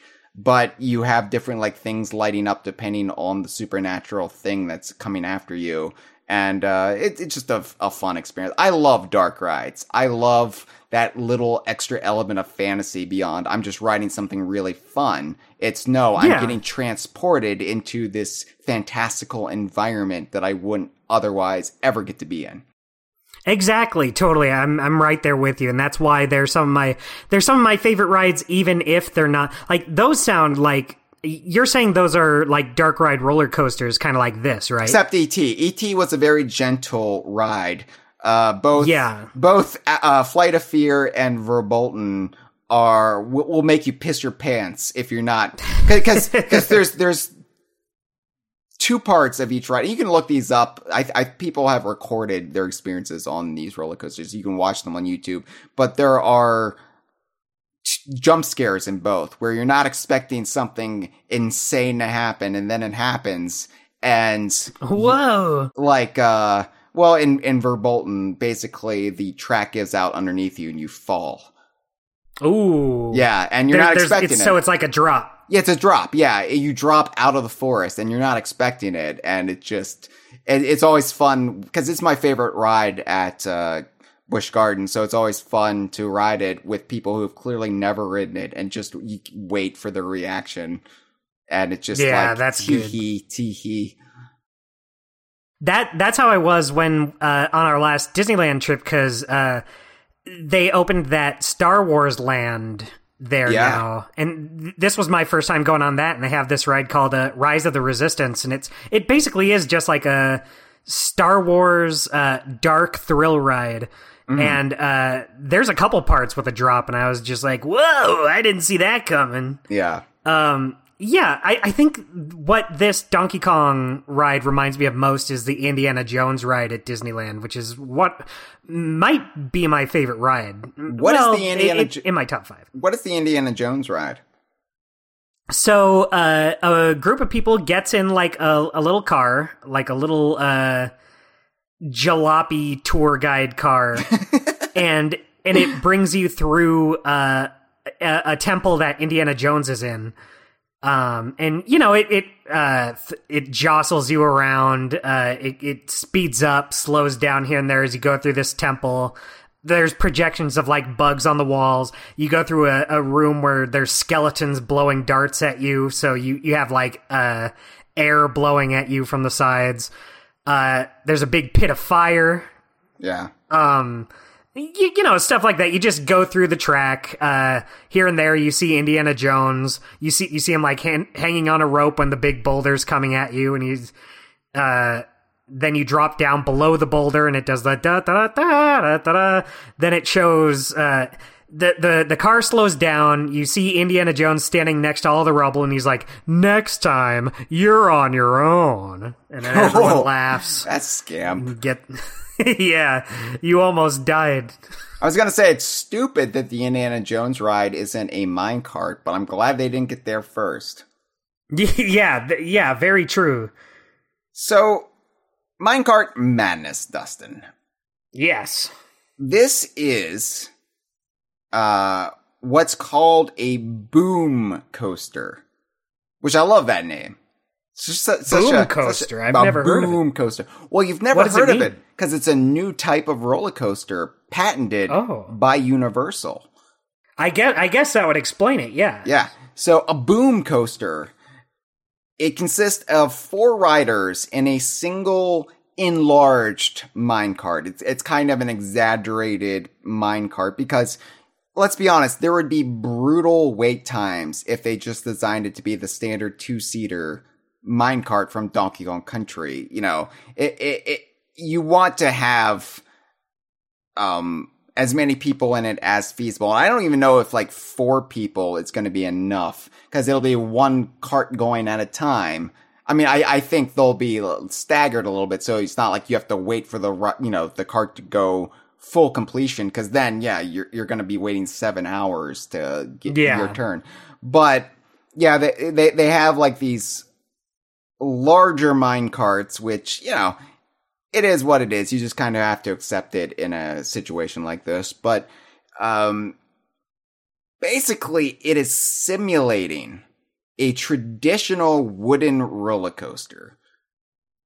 But the minecart itself is actually connected to a secondary track that's running underneath the minecart track, which is which is not uh, a track so much as a sideways rail, a, a metal sideways rail. So you're not actually on the minecart track. Your brain thinks you're on the minecart track, but the the minecart itself is actually connected by a beam to this kind of invisible uh, sideways rail underneath it. All right, all right. I'm I'm picking up what you're putting down. It makes sense. It's kind of like an inverse hanging coaster. It's tricking your brain into thinking you're on a runaway minecart, which Right. will allow it to simulate things that would be impossible in a real setting with safety concerns. So, like Temple of Doom or Donkey Kong Country, you've got those jumps over the broken parts of the track. That's how you're going to be able to achieve it with this because it's not actually jumping over a broken track. You're always safely attached to the, the, the real track, but your, your eyes are only seeing and your body's only feeling the, the simulation of the jump. Therein lies the thrills, Dustin. Oh, I'm beginning to see from whence the thrills come from. So if the mere act of, of riding a minecart in Donkey Kong Country wasn't enough to get the juices flowing, uh, open up that bottle and let it pour out because here we go. oh man, I I can't wait to get my juices flowing. So that's effectively what Minecart Madness will be. That that is that is the gimmick of it. That that is what this. I don't know what where they get Boom Coaster from, um, but it's Yeah, just, where's the boom part? uh, Boom goes the dynamite in in when, when the the mole miners blow shit up. I don't know, but Awesome. here's what what I think will excite some of the hardcore fans out there. So there's going to be, of course, a queue area and probably massive lines when this opens up. But they're going to keep it entertaining. They're going to keep it light because they're going to have animatronics in the queue area. Oh. Now, Universal has, again, patented a new type of animatronic. And looking at the diagrams that, that have come out for, for this patent, these are going to be highly targeted animatronics that will actually start talking to you. You. As you stand in front of it. It like it, it these animatronics will make eye contact with you and they'll start talking directly to you. Uh, and that's done through a variety of sensors that um, are are aligned all over the the queue area, so it will be pinpointed right when you're in the right spot. These animatronics will talk to you, and it's not currently known which characters these will consist of, but knowing what we know from the characters that will appear during the ride itself, it is likely just based off process of elimination, that these will probably be Cranky Kong and Squawks. At the very be great. least. Yeah. At the very least, those two. There may be more, but uh, the Cranky Kong and Squawks are the are the most likely culprits. Uh, can you just imagine Cranky Kong giving you shit as you're waiting in line? I cannot imagine a more delightful proposition for the Donkey Kong Country devotee. Just, just having Cranky Kong ream you a new one. That would be, that's all I've ever wanted in life. And I, I don't know if he's gonna waggle his cane at you and, and you know, he's, he's obviously not gonna strike you with his cane. He's not gonna beat you with his cane like he does for Donkey Kong in the original. Well, we'll DKC. see. But I, I, I can, I can just picture him like making the motion from a from a safe distance, right? Because you Right. can't you can't touch the animatronic. The animatronic cannot touch you. These are very expensive pieces of state of the art technology. So you've got to keep. I'm, I'm sure they're going to be climate controlled a little bit too. So they're not just going to you know get wrecked in the humidity, but you know you, you'll be able to be within eye eye line range earshot of Cranky Kong just bitching you out. Yeah, I, I can't wait. And Universal Studios, I've only been there once, but they do a pretty good job with like all of their queues. Like uh, last time me and my family went, we did that uh, Harry Potter ride, and uh, I, I know Harry Potter's not exactly the hottest commodity right now, but boy, it was a cool queue. And and even the Mario ride, even uh, like I haven't been, but I've watched the videos of that Mario Kart ride. Uh, That queue is crazy, just jam packed with all sorts of little Easter eggs and details. You know, this is kind of rare related. There used to be a James Bond ride at King's Dominion. And Ooh. yeah, th- this was like Brosnan era Bond too, like mid to late 90s. This was around, I think, when Tomorrow Never Dies came out and right after GoldenEye, you know, GoldenEye 007 became like the big game on the N64. They, they had a, um, James Bond ride, which was like a, a motion ride with like motion seats, and you're just basically watching. Uh, it, it was from a first person perspective where you were like, the, the gimmick was you were wearing glasses that showed you what Bond was going through, and he was like fighting terrorists on a train, on like on top of a train, and then you know at the very end he uh, seduces uh, a, a sexy like lady or something, and then. Uh, they like they're like oh you can't see that naughty naughty and um but you know you know what really made that q line exciting What? uh q the character from james bond he talked to you they actually got uh desmond llewellyn the actor who played him like for 40 years they got him to record stuff for the q line and he was talking to you and they also got judi dench as M talking to you. And they recorded original lines for them. Uh which is a shame. It's it's lost it's lost now. It's lost media. Like where's where That's too bad. Yeah, yeah. But yeah. They Uh, they had Q in the queue. You're saying? they had Q in the queue, uh, which is the only reason I brought that up. I was like, ooh, I can do wordplay. Man, they that that should have been the big selling point. Come see Q in the queue. right. So anyway, Cranky Kong potentially in the queue, potentially Squawks, maybe more characters. We don't know. Uh, maybe it won't be Squawks, maybe it won't be Cranky, but I think it's going to be Cranky. How could it not be Cranky? Yeah, I, I totally agree. So as, as you uh, load onto the minecart, as you get your body in the seat of the minecart, uh, it, it, it's it's like I said, only one uh, cart uh, of four riders will be dispatched at a time.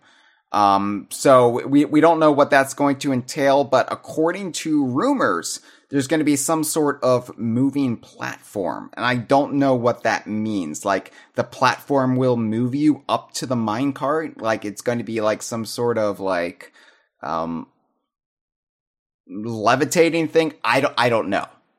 To be Weird. determined there. Interesting. Yeah. So, so the minecart, uh, takes off and you turn right. I'm describing Minecart Madness to you, by the way, right now. Like we're to go through it through completion. And I'm to tell you everything we know. So if you don't want to be spoiled, uh, tune out now because we're, we're to get into spoiler territory here. So you turn right. Dustin, I'm sorry, I didn't even ask you. Do you want to be spoiled? Oh, go right ahead. Okay. I'm sure by the time I finally get to write on it, I will have forgotten all of this. That's that's true. Yeah. Uh, pills make you forget. I don't retain conversations. Oh, that's a shame.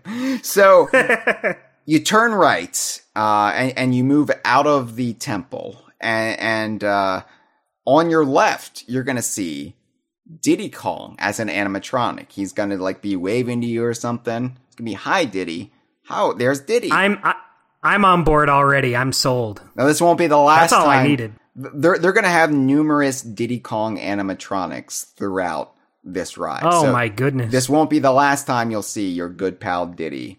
Uh, but it, it's it's kind of like when K. Rool got into Smash Brothers, and we were like, "Oh, any other DK characters, I would feel greedy if I got more DK characters." Here, here I'm like, uh, "You're giving me more Diddy Kong animatronics? Did I win the lottery or what?" It's like when they announced Donkey Kong Country Returns, and we saw Diddy, and was like, "All right, that's all I need. Just thank God Diddy's in it."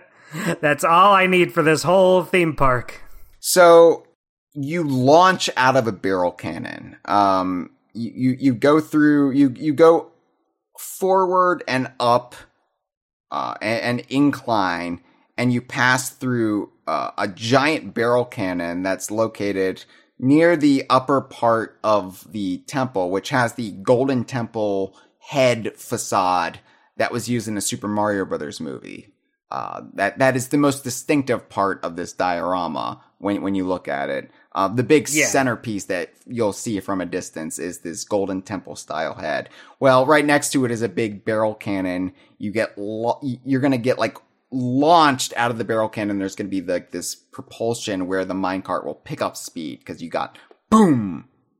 And this will simulate you getting shot out of the barrel cannon over the waterfall pouring out of the monkey statue mouth. Love it. Yeah, and this is where Squirt could be. Squirt could pop out and say, "How you doing? I'm Squirt. Hey, it's me. Remember me? Everybody loves DKC3. Everybody loves Squirt." uh, uh, go buy some squirt shirts in, in your little store. I'll hose you down, you hose me down. How about that? And, and then everyone in the cart's clapping their hands and feet like, yes! Also, I can't do that voice for too much longer. I have to. I, I can feel my throat starting to waver a little bit. It's, yeah. It, well, not everyone has what it takes to be squirt in this world, so we can just move on. Yeah. Uh, my, my, voice is getting rickety, more rickety than a minecart. So. Whoa. So you're gonna you're gonna land back on the minecart track. Of course, this is all simulated. You never leave the track. There's no life or death shenanigans here. It's just all, it, it's all make believe. But you, you're gonna feel like you, you, you're, uh, going, going off the track. You're gonna land back on the track and another minecart's gonna turn up a corner up ahead to the left and it's gonna be heading straight towards you you're gonna you're you're gonna be risking oh my goodness. a minecart collision, and inside that minecart, Donkey Kong and Diddy Kong are going to be in it together. Oh my god, I wouldn't be able to live with myself if I was responsible for the deaths of Donkey Kong and Diddy Kong. It's like the trolley problem. Would you rather kill Donkey Kong or Diddy Kong or everyone else in your minecart? Of course, Everyone else. Yeah. Of so, course. So luckily, it's going to be a near miss because your minecart's going to veer to the right at the last moment. Like, boom, you're going to miss them. And then they're going to Oh, go on their way. God. They're going to go on their way. You're going to go on your way. Everyone is safe and sound. But what a thrilling moment that was. I was on the edge of my seat just listening to it. So you're going to go back outside, and then there's going to be another big jump. And this jump is going to be uh, unaccompanied by any barrel cannon. It's just going to be a big natural leap from one broken minecart track, um, like one side of the broken minecart track to the other. And it's going to be in the middle a bunch of wooden spikes. That's right. You're going to Oh. be jumping over the wooden spikes. Uh, The famous wooden spikes from Donkey Kong. There's been wooden spikes in several games. so you're you're back outside. You uh you, you you've safely landed. You you you haven't gotten impaled because the the impaler is Dracula and he's over at the Universal Monsters part of the park. That was close. you you take a steep banked turn around a statue that is purported to be of Mugly. So so you know how in Donkey Kong Country Returns you've got those statues of Mugly before you meet Mugly? Oh, of course I do, Hyle. And you know how those statues spray bananas at you? Oh my god, are they gonna really spray bananas right at you? That would be amazing, but it would be a waste of food. So That's wh- true. what they're going to do is, oh yeah, they're going to hose you down. Oh, okay. Well, that's also good on these hot, hot uh, theme park days. So this probably means Squirt won't come out of the waterfall if they're also going to hose you down with the Mugly statues. But you know, Aw. they could they could hose you down numerous times. Pour some sugar on me, baby, is what I say to all the Donkey Kong characters. Sugar bean, water. R- right. You you want to ask all of them just in case one of them says, "Yeah, okay." So anyway, the the Mugly statues get you wet, and I think it's great that that Mugly uh, will be represented in some form because what an ugly Yeah. bastard that was. oh my god, look at that ugly bastard. I'd want him in this ride. So after you get wet, you're gonna go back into the temple. You're gonna be back indoors, and I don't know if you you've pieced together um the outdoor por- portions versus the indoor portions. The outdoor portions are full of practical spectacle where where you, you you're overcoming like um death defying leaps and and you're getting like hosed down stuff that can exist outside the inside stuff is going to be a lot more sensitive and it's going to have more in the way of animatronics or props so every time we go inside that's that's a clue that we're about to see a character so we go back inside and then we see another minecart ahead. This time it's got a mole miner inside. The famous mole miners, uh, which Love them. recently got immortalized in Lego form as well. Yeah, but they're really moving on up in the Donkey Kong food chain. So because we are about to collide with a mole miner, our minecart, we leap from our track to a track running parallel to us to our right. So you know how in Tropical Freeze you can jump from one track to another to avoid obstacles? Uh, that sounds familiar, yeah. Yeah, well, you do that here. You do that here. You jump to your right in the minecart. I don't know how you all collectively decide to do that. All right, everybody, we're gonna hit that mole. So everybody, really put your weight into it. One, two, three. It, if anyone doesn't like this plan, you're going to be responsible for us hitting this mole. right? Yeah, it's it's. I, I don't know how they're gonna sell that illusion because you think it it would require like everyone working as a team to really make you feel like you're actually doing it. But whatever, whatever. uh, you're on the new track, but oh no, the track is blocked up ahead. So you have to jump Oh, back no. to the original track to your left now that the mole miner has passed. So boom, boom, boom. Anyway, that's fun. That's exciting. But what's even Love more exciting is who we're about to meet, Dustin. Oh, Because we're going to hit the halfway point of the roller coaster. And you know what that means. you know what that means. Yup, it's him himself. Yep, an animatronic of Professor Chops waving his flag to let you know if you die, you get the restart right here. Ah, thank thank you. That's exactly what I needed. Which I hope nobody tests that out. Like, I, I hope that nobody's like, oh, thank God I got to Professor Chops, and then they just leap out of the minecart and, and, uh, it's like, doesn't really Don't worry, work. mom. I hit the checkpoint. doesn't really work in real life, people. Professor Chops cannot save you. Look at his little pig arms. But after Professor Chops, oh no. So Oh. up up ahead, we have a giant projection of Tiki Tong. Yes, Tiki Tong. Uh, Tiki Tong is just hanging out in Minecart Madness. Uh, I, I don't think this is going to be an animatronic. I think it's going to be a projection. I'm not really sure how they're going to bring the illusion of Tiki Tong to life, but um, Tiki Tong and his little hands have twisted the track into a corkscrew. oh my goodness. So rather than um like falling upside down, uh you just you fall from this section to another section of the track ahead. So so Tiki Tong has screwed things up for you. You're now down on another track. And then you turn right, you go um outside. You're you're safe from Tiki Tong, that that devious rascal. And ahead are screaming pillars. And we've seen these in the diorama, we've seen these in the concept art. The screaming pillars. The screaming pillars are apparently functional and they scream at you.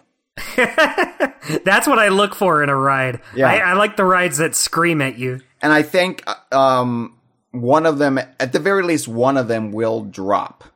And Ooh. you, you have to jump over it.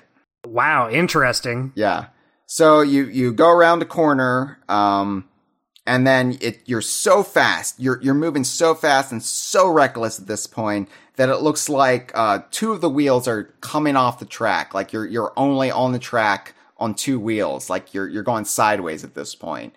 Uh, real Right. real life and death shit here. If this actually was real, so uh, you finally your your cart finally uh, realigns itself, but just as everything goes back to normal, you're jumping over the the water, the moat, the the same moat that at one time they planned for a Tiki Tak tribe ship to be in.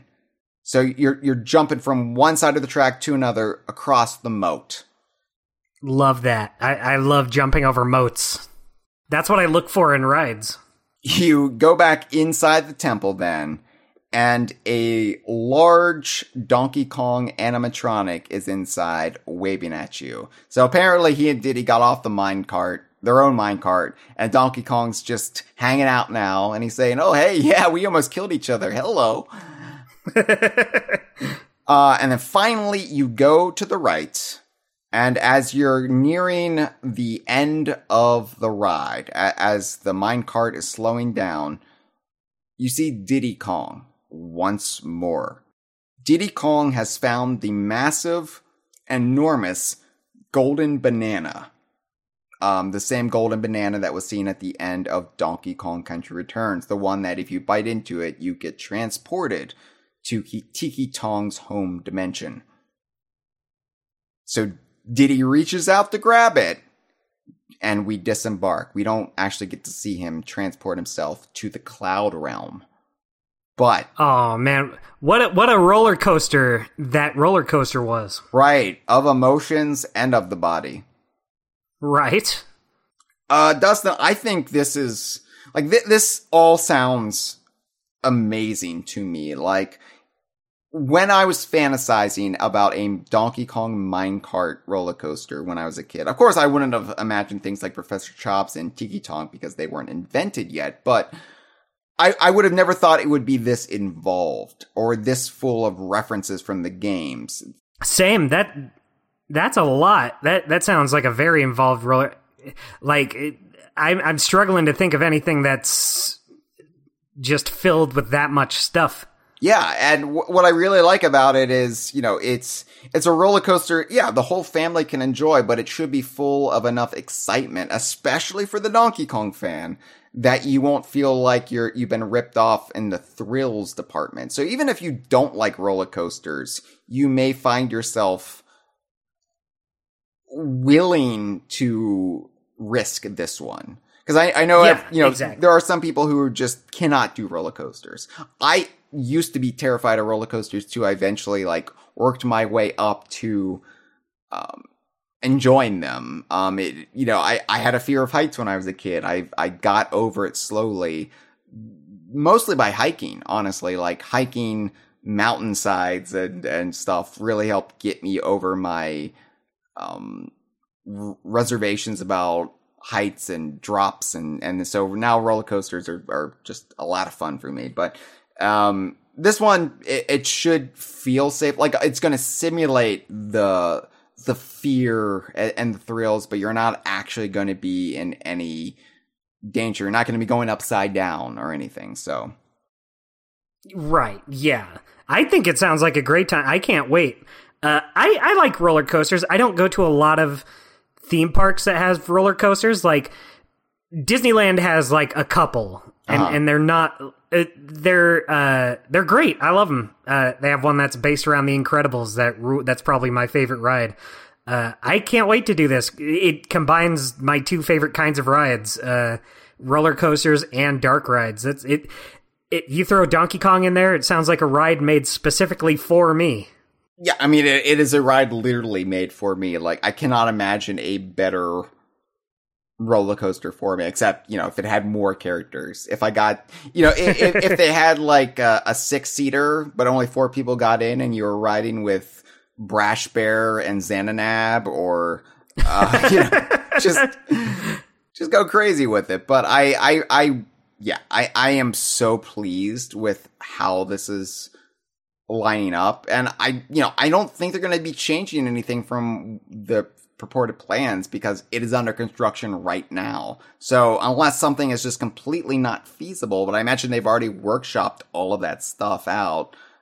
The, the schematics are in place. So I don't think we're going to get too many deviations from what we know. Yeah, I mean, it, it sounds great. I don't need deviations. That every part of that sounds great. I, I love Donkey Kong waving to me. I, but the part I really like is Donkey and Diddy almost crashing into us because that's the kind of reckless shit that they would pull Yeah, for sure. All right, we have some calls to take, Dustin. Uh, I, I want to play each one. I'm sure each one will have a different point for us to address. So let's listen to each one, really absorb what they're saying, and then Uh-huh. we'll do our best to make it worth their while that they called in. That's a good idea, Hyle. I, you know what? I, I think I'm down for that. I'm down to listen to some phone calls while we're here. And I just want to remind people that you too can call into the DK Vine hotline at any time by dialing 1-202-630-VINE. That's 8463.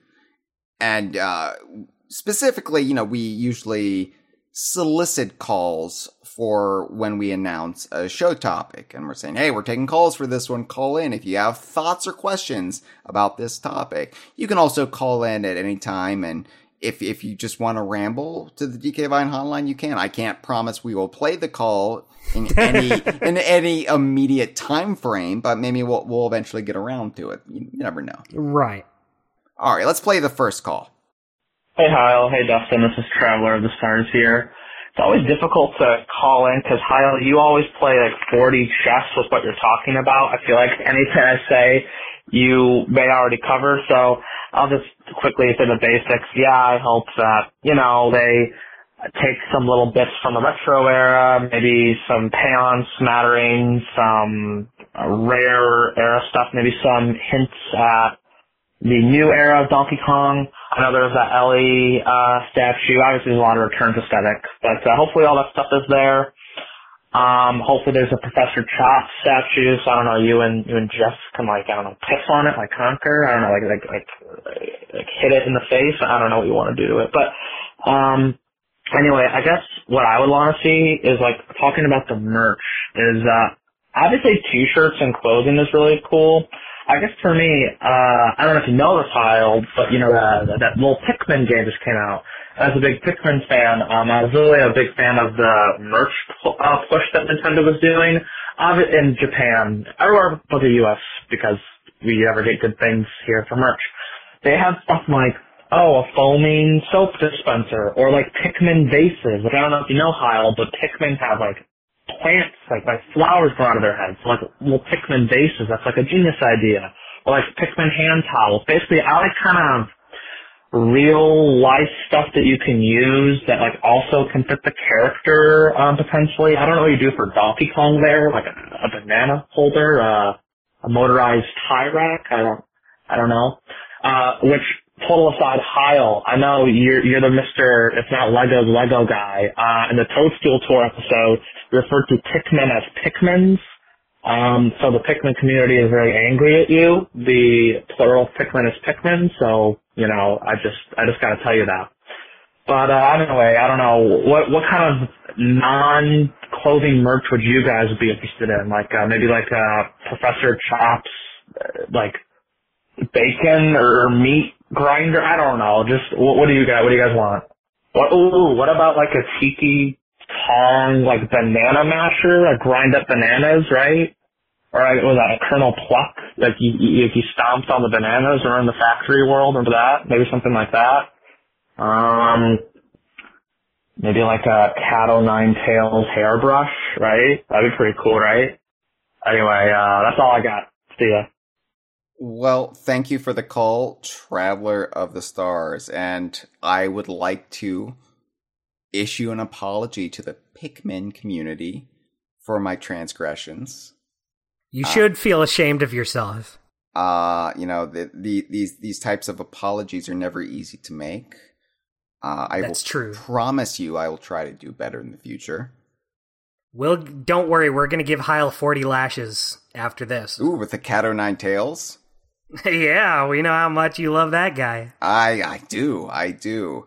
Yeah, so I knew we would circle back around to merch, and you know, Traveler of the Star said I played 4D chess with with the topics and how I structure them and talking points, and sure enough, I knew this was going to come up in one of the calls, which is why we didn't really go all in on it um, yet. But y- y- yeah, Dustin, what what do you think? Like from the Fly 'n' Buy or from the uh, larger, broader gift shops outside of DKC and Super Nintendo World. What do you think Donkey Kong merch wise would, would be a fun little uh, or or extravagant um, park object to buy? Well, I gotta say, I think my favorite uh, suggestion from the call is the banana holder. That that's something you can put to practical use. I feel like a banana holder is something you would buy from adamandeve.com. So what would it be? How does a banana holder? Is it just something you slay you you place like a banana inside of a hole and it just holds it for you? Yeah, I feel like that is kind of a stupid thing because most bananas come in bunches. And so you have Right. to break off a banana, but not eat it. You got to put it in the banana holder for later. I'll I'll put this one in the banana holder for for when I'm in the mood for it. And that's that's a banana that's on deck. That's the one that's going into my mouth next. It's so they can make a Pixar movie where the bananas are alive and the and it's like you're the next banana and the banana's like, "Ah, rescue me please, other bananas." And then they have a whole scene where they rescue the banana and escape. Don't spoil the next Pixar movie for me. I was really looking Oh forward shit, to I'm it. sorry. Yeah. I'm I'm sorry, Hyle. I I Well, uh, it could be a big like Donkey Kong hand, just an open palm DK hand that holds the whole bunch. Yeah, I feel like selling gorilla palms has negative connotations, given that's what poachers have done for centuries. I guess that's true. Yeah. Um, what would I like to see though? I here's my thing. I'm pretty simple when it comes. I'm simple to please Yeah. when it comes to buying merch and stuff.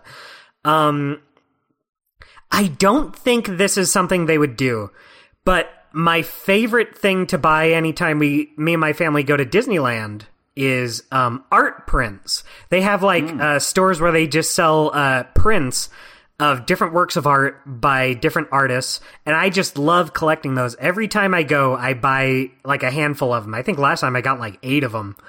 Uh, but and that I don't think that's something they would do. That's for something with that that's tied to animation and artwork, like uh like Disney is.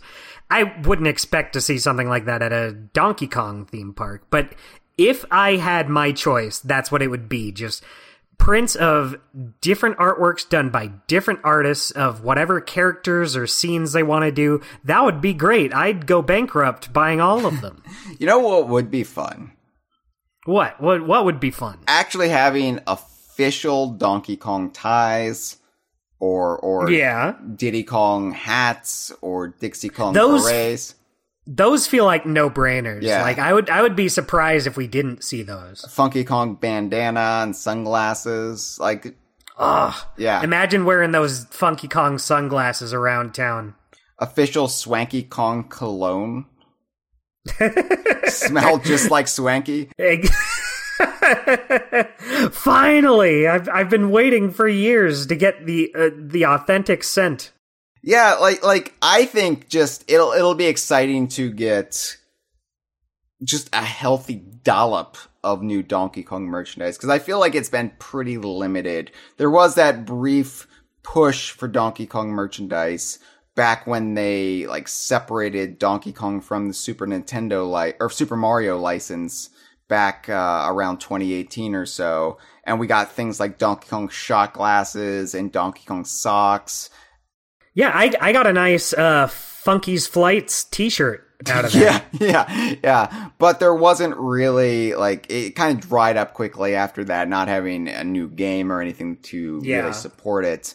And uh, yeah, it'll be nice just to have stuff that isn't just Donkey and Diddy. Hopefully, Yeah, you you know what I think would be nice? Uh plushes of the animal buddies. Oh, like yeah. you you can expect plushes of the Kongs, uh, but I'd love like a little stuffed Rambi or or Winky the Frog. well, you know, considering Rambi and Ellie at the very least seem to be a part of the plans for Donkey Kong Country, the theme park. Yeah, a, a plush Rambi and Ellie would definitely be on the table because yeah, if if if you like that elephant who you down, you can take it home. Take her home with you. That would be great. Imagine like uh I, I know at Disneyland at least sometimes you'll find like uh novelty uh water bottles Yeah. uh to drink from. Imagine a water bottle where the nozzle is Ellie's trunk. Finally, I can wrap my mouth around her nose and drink from Ellie's nose like the true kings and queens. yeah, just have at it. Well, thank you for the call, Traveler of the Stars. Let's go ahead and play our second call. Hello, Hyle and Dustin. This is Silica Kong 20XX from the DK Vine forums, and I'm going to be talking about the Donkey Kong theme park that you both are doing for the Kongversation episode here. Uh, as someone who lives far away from both Universal parks that will inevitably have this land, I'll be very interested in the merchandise aspect. Especially since hopefully this means we will get other Donkey Kong characters besides from the main character and Diddy. I got a few questions to ask about this real quick. I'm going to rapid fire for this here. Because this, first question is, because this theme park expansion is based heavily on DKC Returns, could we get a port or a remake of that coming to the Switch as a way of synergizing the park with the games? Second question, what new character or characters that you both want to see be created exclusively for the section, like with the character Chef Toad in the Mario par- part of the park? Lastly, what item that is only available to the Universal Parks would you both like to see in the Funky Fly 'n' Buy shop that is specifically developed by Nintendo themselves, akin to the Toko Toko Walking Mario toy that they also did and showed off in that one Nintendo Direct for the park? Anyways, that's all I'll be asking for this Kongversation episode. Just want to say thanks for taking the time to listen to this call, and I'll be watching this live. See you both later. Bye bye. Well, thank you for the call. And yes, I do see you in our live stream. Hello. Hello. Uh, so circling back around to merchandise again, but we also got some other questions in there. Uh, the, the, the topic of a Donkey Kong Country returns port, uh, that doesn't use the, the old waggle controls um, similar Donkey Kong Country Returns 3D, but of course, you know, with, with a much higher frame rate, resolution, graphic, graphical fidelity. Uh, it, it, comes up often because it seems like uh, a missing hole, especially considering Returns is 13 years old or be 13 years old this November. And so much of this park and, and really just the modern iconography of Donkey Kong is based on it. But it's kind of just not available to play unless you have a, a Wii or or a Wii U and and the the game itself. So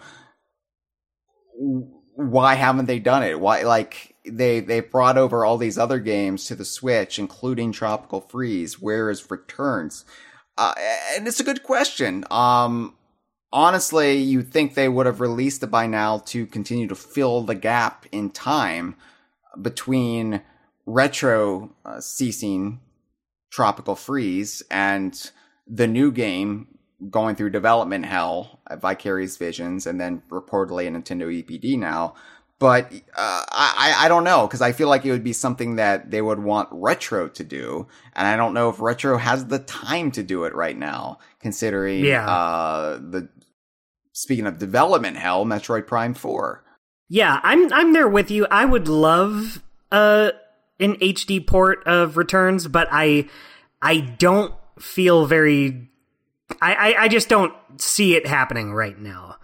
Um I could be wrong, but um especially if we have a new DK game uh sooner or later. Right.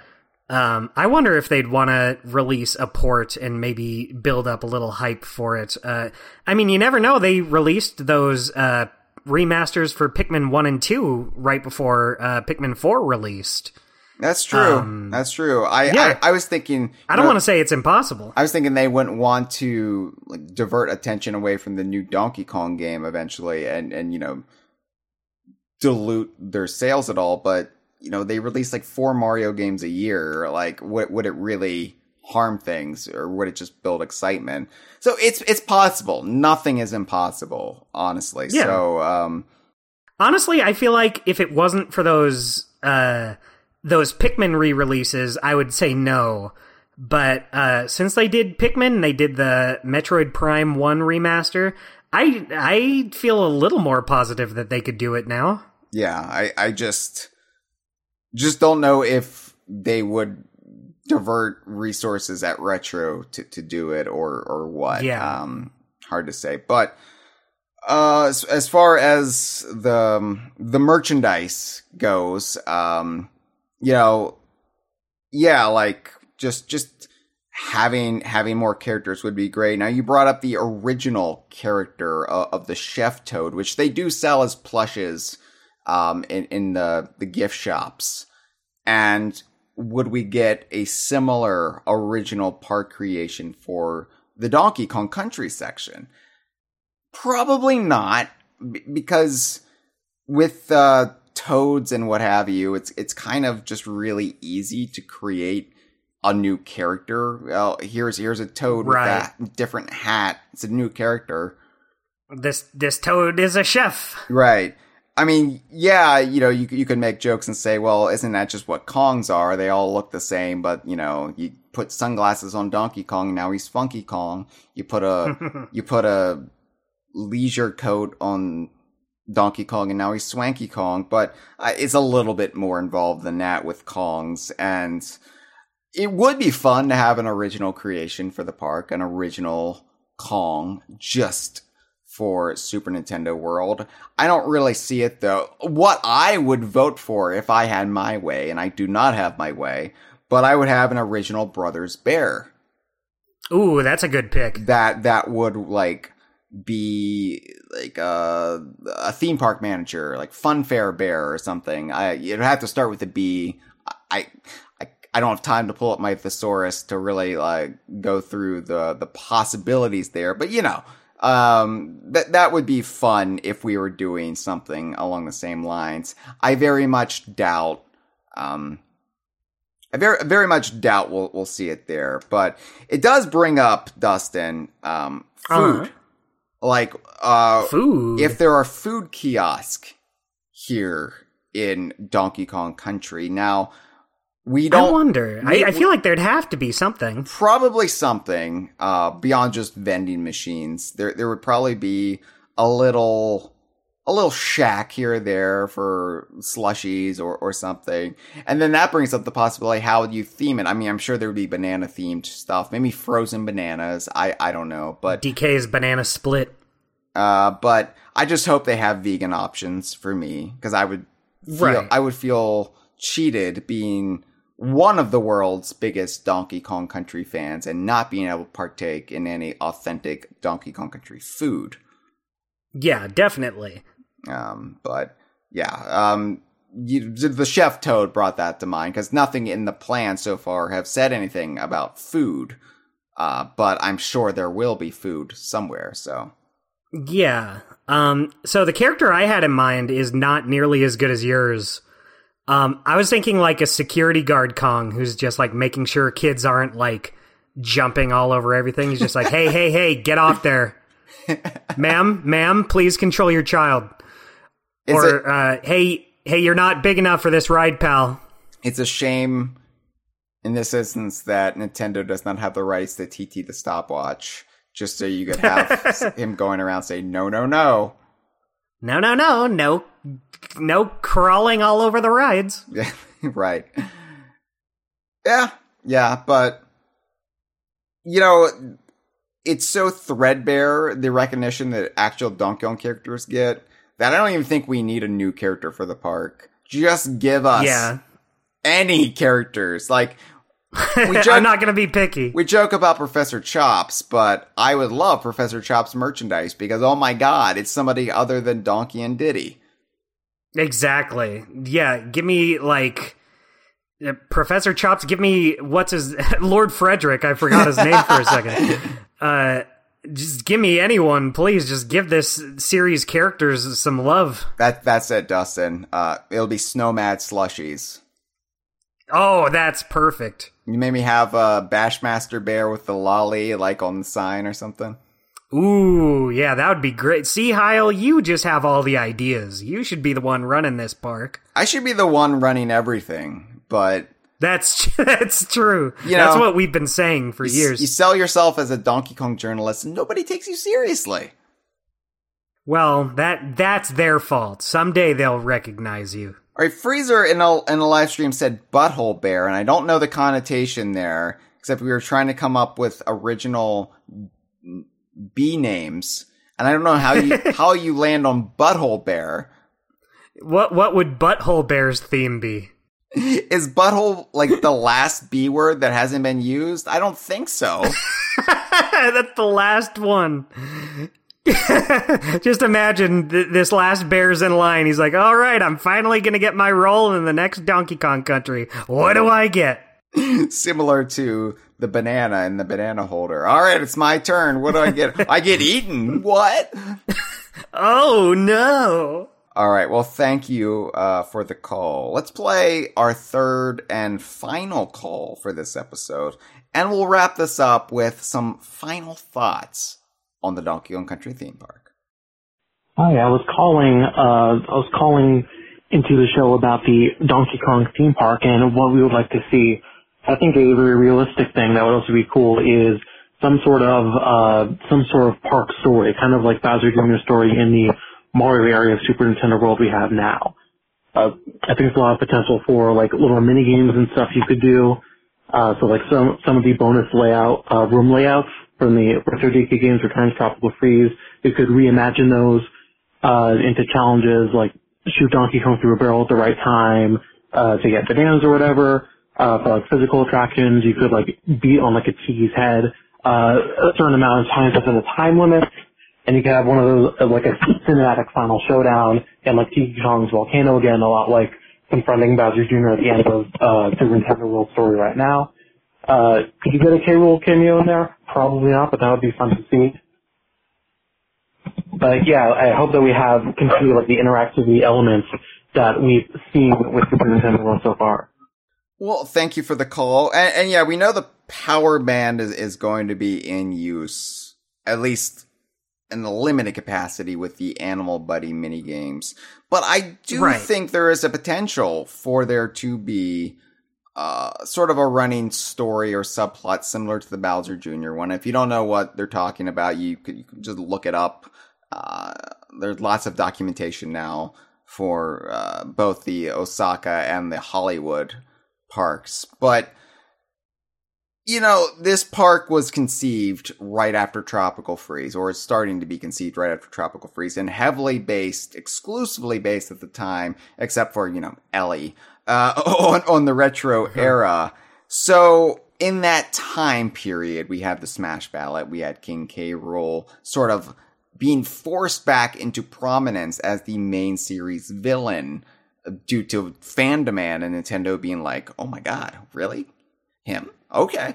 People uh, like this guy. So like things like Tiki Tong almost seem like they're um, anachronisms at this point, right? Like Tiki Tiki yeah. Tong, really? Haven't we all just got past that guy? But I think a, a, park story would actually be a really fun way you could incorporate K. Rool um, in a way that doesn't, you know, require years of planning for animatronics or whatever. I mean, it would still require plans and, and legwork, but you could you could thread K. Rool through the fabric of Donkey Kong Country theme park without having to uproot anything already planned necessarily infrastructure wise for Donkey Kong Country. So that, I mean, I, I think that would be great. Have K. Rool steal the bananas and you have to find the bananas throughout Donkey Kong Country, like the hidden bananas, and then you get the, give them back Ooh, to that's Donkey good. Kong. Yeah. I would love to give Donkey Kong bananas. I'd be like, "Here you go. I did the hard work for you. Don't even worry about it." And they sure would probably just have the Tiki Tak tribe steal the bananas. Uh, but I I think K. Rool's going to be back to prominence in the actual mainline series sooner than later. So they might as well accommodate him now, right? Exactly. Like you don't want the park to feel outdated without its big main villain. Well, and that actually brings up like the point I, I really want to make here in our, in our final thoughts, Dustin. Okay. So the biggest criticism I hear from fellow Donkey Kong fans is that this is obviously based heavily heavily on returns and to a lesser extent tropical freeze. And yes, the presence of Ellie in the diorama and the likelihood that she will be included in this mini game as an animatronic who probably gets you wet. Uh, that, that does give us some hope. It gives us something to cling to. Like, oh, wow, a Donkey Kong Country 3 animal buddy. Like, animal buddies are, are hard to come by anyway, aside from Rambi and Squawks, but Ellie. Oh my. Um, that, that, that gives us something to go off of, of, well, you know, sky's the limit potentially. But can older fans uh, of the rare vintage expect to see anything from the original Donkey Kong Country trilogy or, or Donkey Kong 64 or even the post buyout pre retro titles. I, I think older fans or rare purists, uh, and I, of course, count myself among them, I think we do need to accept that Donkey Kong Country Returns is the franchise's permanent baseline going forward. There's no going back at this point. It is Donkey Kong Country Returns as sort of the ground zero as far as aesthetics go because it has been for Right. 13 years now. And it will continue to sort of be the bedrock for the Donkey Kong series, even when we get that new game. Because I don't think they're going to deviate all that much from it at this point. Most likely because so much of the brand is tied up in it, and because of the fact that this theme park has been in development for close to a decade, and they had to get the plans rolling uh, when Tropical Freeze was the newest game. And because of that, they kind of have to keep to this uh, vibe for Donkey Kong, right? They can't just reinvent Yeah. everything from the ground up yet again for the new Donkey Kong game when they have millions of dollars across t- two continents tied up in um in this theme park. So I I believe Nintendo knows that they probably have reinvented Donkey Kong a bit too much over the years, especially in the post rare buyout era. And so they are purposely sticking to returns just for simplicity's sake. Because Yeah, I mean, I mean, it makes sense. you know, you, you they don't want to reinvent the world of Donkey Kong for the fifth time in 43 years. They they they, they want to just keep with what they've been doing for the past decade. Yeah, I, I agree. I mean, it just makes sense, especially when you've put so much into establishing what uh, the don- the modern version of Donkey Kong Country is. You don't just want to throw all that out and start all over again. Exactly, exactly. And this isn't to say we won't get callbacks or older rare characters or concepts brought back, but Yeah, everything like that, either from the theme park to the new game or or the rumored movie, it will all be laundered through the current look and feel of the series. Exactly. And, and and there's nothing saying like you could totally just bring like Swanky or any of the other characters back but under you, you know they would be in this version of what DK's general aesthetic is. Right. And we even saw that to an extent in the Super Mario Brothers movie. You know, here's Yeah. here's Swanky, here's Chunky. They're tweaked. They're they're tweaked to fit the aesthetic of the movie. They'll be fit to um they'll be tweaked to fit the aesthetic of the, the game, the the new game. And I'm- look. And I'm totally fine with that. Like series have to evolve. Um it, it can't just stay looking like the rare games forever and ever. I, I maintain that King K. Rool is here to stay in some form or fashion. I see a lot of nervous hand wringing about this online. Like, well, Nintendo's just forgotten about K. Rool again. I was like, what, are you talking about? They haven't forgotten about K. Rool. There just hasn't been a new Donkey Kong game yet to exploit K. Rool yet. Like, Exactly. Like, do you forget how how big K. Rool was in Smash? Like in just about every trailer. yeah, um, like, yeah, King K. Rool isn't in Mario Kart Tour, but like, neither is Cranky Kong. Like, calm down.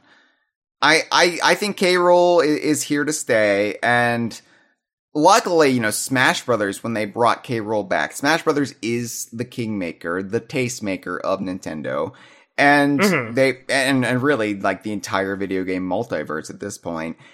Well, they brought King K. Rool into Super Smash Brothers Ultimate, and they brought nearly everything we love about him back into that game. So I feel like K. Rool, no matter how they reinterpret him or, or, or tweak him, he is going to retain a lot of what we love about him thanks to Smash Brothers. Yeah, definitely. And I, I think there's a very good chance we will get characters like Enguarde and Winky. You brought up Winky a couple times, Dustin, and yeah, that's one of my go-to characters. Like, yeah, I could see Winky running around. Uh, or, or yes, Swanky, Chunky, Lanky. I, I think once the Donkey Kong series is on stable footing again with a this is the most important part permanent studio and game plan for the first time in 20 years you're going to see a lot of these older characters just start working their way back in. Like it, it Yeah. it's it's it's going to be almost no big deal. Like yeah, it's a Donkey Kong game. Here are Donkey Kong characters. Yeah, I, I totally agree, and I can't I can't wait for it. I would love to have that DK extended cast start filling out again. And you know, looking at the park, there is definite uh, synchronicity going on with Universal. Like, look at how the Jungle Kingdom was portrayed in the Super Mario Brothers movie, and how closely it lines up with how the park is going to look. It it, Yeah. it is not identical, but it like the big set pieces are damn near the same. You have the big monkey head, The big the big golden monkey head, and and the park is far more faithful to the games than the movie was. Uh, because you got Donkey Kong's Jungle Hut treehouse and the Fly 'n' Buy, but you know that that Golden Temple monument. Uh, it it's it, it was this little set piece plucked from the end of Donkey Kong Country Returns at the very end of the Golden Temple level, and they they made it the centerpiece of the theme park land because they were like, that's there's something to that. That's iconic. That could be iconic if we used it. Yeah, I, I think it is. I, I think I would say it is pretty iconic by this point. Yeah, and and uh, you know they they added the waterfall coming from the mouth, and then they brought that in the Super Mario Brothers movie because it's just visually distinctive. And then you see that in a Super Mario Brothers movie. Super Nintendo World opens in Orlando, or or the Donkey Kong Country Park finally opens in Osaka, and and kids are going to be like from the movie. That's what they flew into in the movie to meet That's Cranky from the Kong. movie. Right. So I want to meet Cranky Kong too. yeah, and you get in line and he just berates you for hours. Get out of here, kid. For all of the um, fear that I've heard this year from longtime Donkey Kong Country fans, longtime Donkey Kong Universe fans, or just the ones who prefer the stuff in the rare games, uh, just keep in mind that the idea is for these parks to be evergreen, like like you said, Dustin. You've got to be able to adopt new iterations of the video games as they come along. So Yeah. once we get this new Donkey Kong game, which is definitely happening, and the Donkey Kong movie, which is at the very least rumored to be happening at some point, but who knows how the ongoing strikes will impact any, you know, tentative plans they may have had. Um, I'm sure they will bring in, say, costume characters. Um, like, oh, you know, there, there's this character that was either brought back or introduced in the new Donkey Kong game. Let's get a costume for that character to represent it. Like how the Star Wars land has to continually adapt. Like they brought in the Mandalorian and Grogu to, to oh, run oh around. man, my nephew lost his shit when he saw the Mandalorian. Yeah, He, which he got pictures with them all day. which kind of takes a sledgehammer to the continuity of the Star Wars land because it wasn't supposed to take place between Last Jedi and Rise of Skywalker, and yet here's the Mandalorian. I'm just completely taken out of this theme park. Yeah, I'm going home. You just flip off the Mandalorian, You've lost a valuable customer here today. tell him to go fuck himself in his Beskar armor. How dare you try to bring joy to millions? but yeah, like I, I could see them them bringing in new characters to walk around, or maybe invest in new animatronics over time, or or a stage show to represent them. So yeah, Tiki Tong Yeah. will appear in Minecart Madness. But K. Rool could easily show up elsewhere in Donkey Country, like we just speculated with a call. Like maybe the sort of interactive plot with, with the the band will will be K. Rool stealing the banana horde. I don't think they're gonna just shut K. Rool out permanently from the theme park. He's too lucrative Right. of a character. He's too popular of a character. Like in the modern context, Smash Brothers has made him a hot commodity again. He's hot to trot. Exactly. Well, it's like I brought up earlier. They put K. Rool in like almost all of those trailers for new characters. And I think part of it is just because of how much, how strongly he resonated with everybody. Yeah. Um, it, it would be weird to just throw him to the curb again. Yeah, so you know when when I see people afraid or, or like, oh, the Donkey Kong Lego product that just came out, It's not Legos, just like it's not Pikmin's. I'm learning. it, it all reflects returns in Tropical Freeze, aside from Dixie's guitar from Donkey Kong Country 2. Like it, it, it's all from the retro era. Uh, but those are the only Donkey Kong games to have current approved models of the characters to draw from. So there are parameters that licensees have to work with in, in accordance with mm-hmm. Nintendo. And like, uh, look at the Donkey Kong calendar from a couple of years ago. Uh, when when Donkey Kong split off from Mario as far as uh, merchandising goes, and you could just have a Donkey Kong calendar without any Mario uh, leeching off of it. I guess Donkey Kong would leech off of Mario, but you know what I mean. It, you didn't have to license the Super Mario brand if you wanted to have the Donkey Kong brand, and right. they they had to stick with renders from the Donkey Kong series, artwork from the Donkey Kong series. They they they could not use any any renders from the Mario line or Super Smash Brothers Ultimate, but you got to fill out 12 months, actually more than 12 months because you have that like the 4 months before the start of the new year that they just put on single page. Uh, they right. were they were allowed to use uh, King K. Rool provided the render was from the Donkey Kong series. So they pulled from the most recent render, which was Jungle Climber. Um, Makes sense. So, you know, I think that anyone who wants anything beyond the Returns in Tropical Freeze baseline just needs to be a little patient because the, like K. Rool is in the conversation. He's in the conversation even. Woo. I think the entire history of Donkey Kong is certainly back on the table again. And there won't be much in the way of internal politics keeping some of the stuff out like there was in the retro era. We know that there was a, uh, some internal back and forth at retro because some people at retro wanted to bring back certain characters at certain times and then other people were like I think you should come up with your new new stuff. I don't think we need to bring back every character.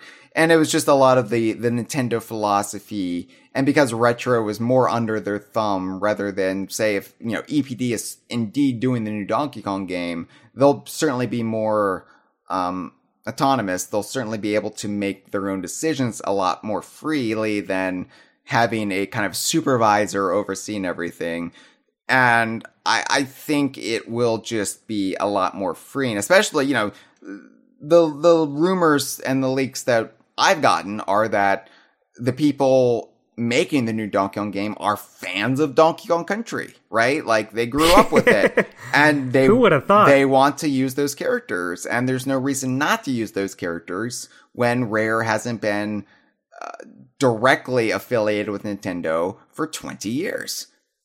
Yeah, you can't just let those characters just never be used by anyone ever again. Exactly. It, it's it's money um, on the table, so put the characters on the yeah. table instead. Well, so it it's like you said earlier with the Lego set. You have Dixie's guitar from uh, DKC two. That that's kind of what I'm talking about. Like it is going to be uh, themed around the aesthetic of Returns and Tropical Freeze. That's just what the DK series is now. But you can still bring in stuff from the past games and bring them into this updated version of Donkey Kong. You don't need to leave any. You can bring everything into a modern day Donkey Kong game. Uh, it, it it's not like uh, it, it's not like Sonic where uh, if they have uh, like a game about classic Sonic Classic Sonic kind of has his own stable of characters that they can use for those, but they can't use ones for like modern Sonic. It's it, it's not like that. You can, if they wanted, I'm sure they could bring back Troff and Scoff, and they would uh, make them fit with uh, Returns, Tropical Freeze era Donkey Kong World.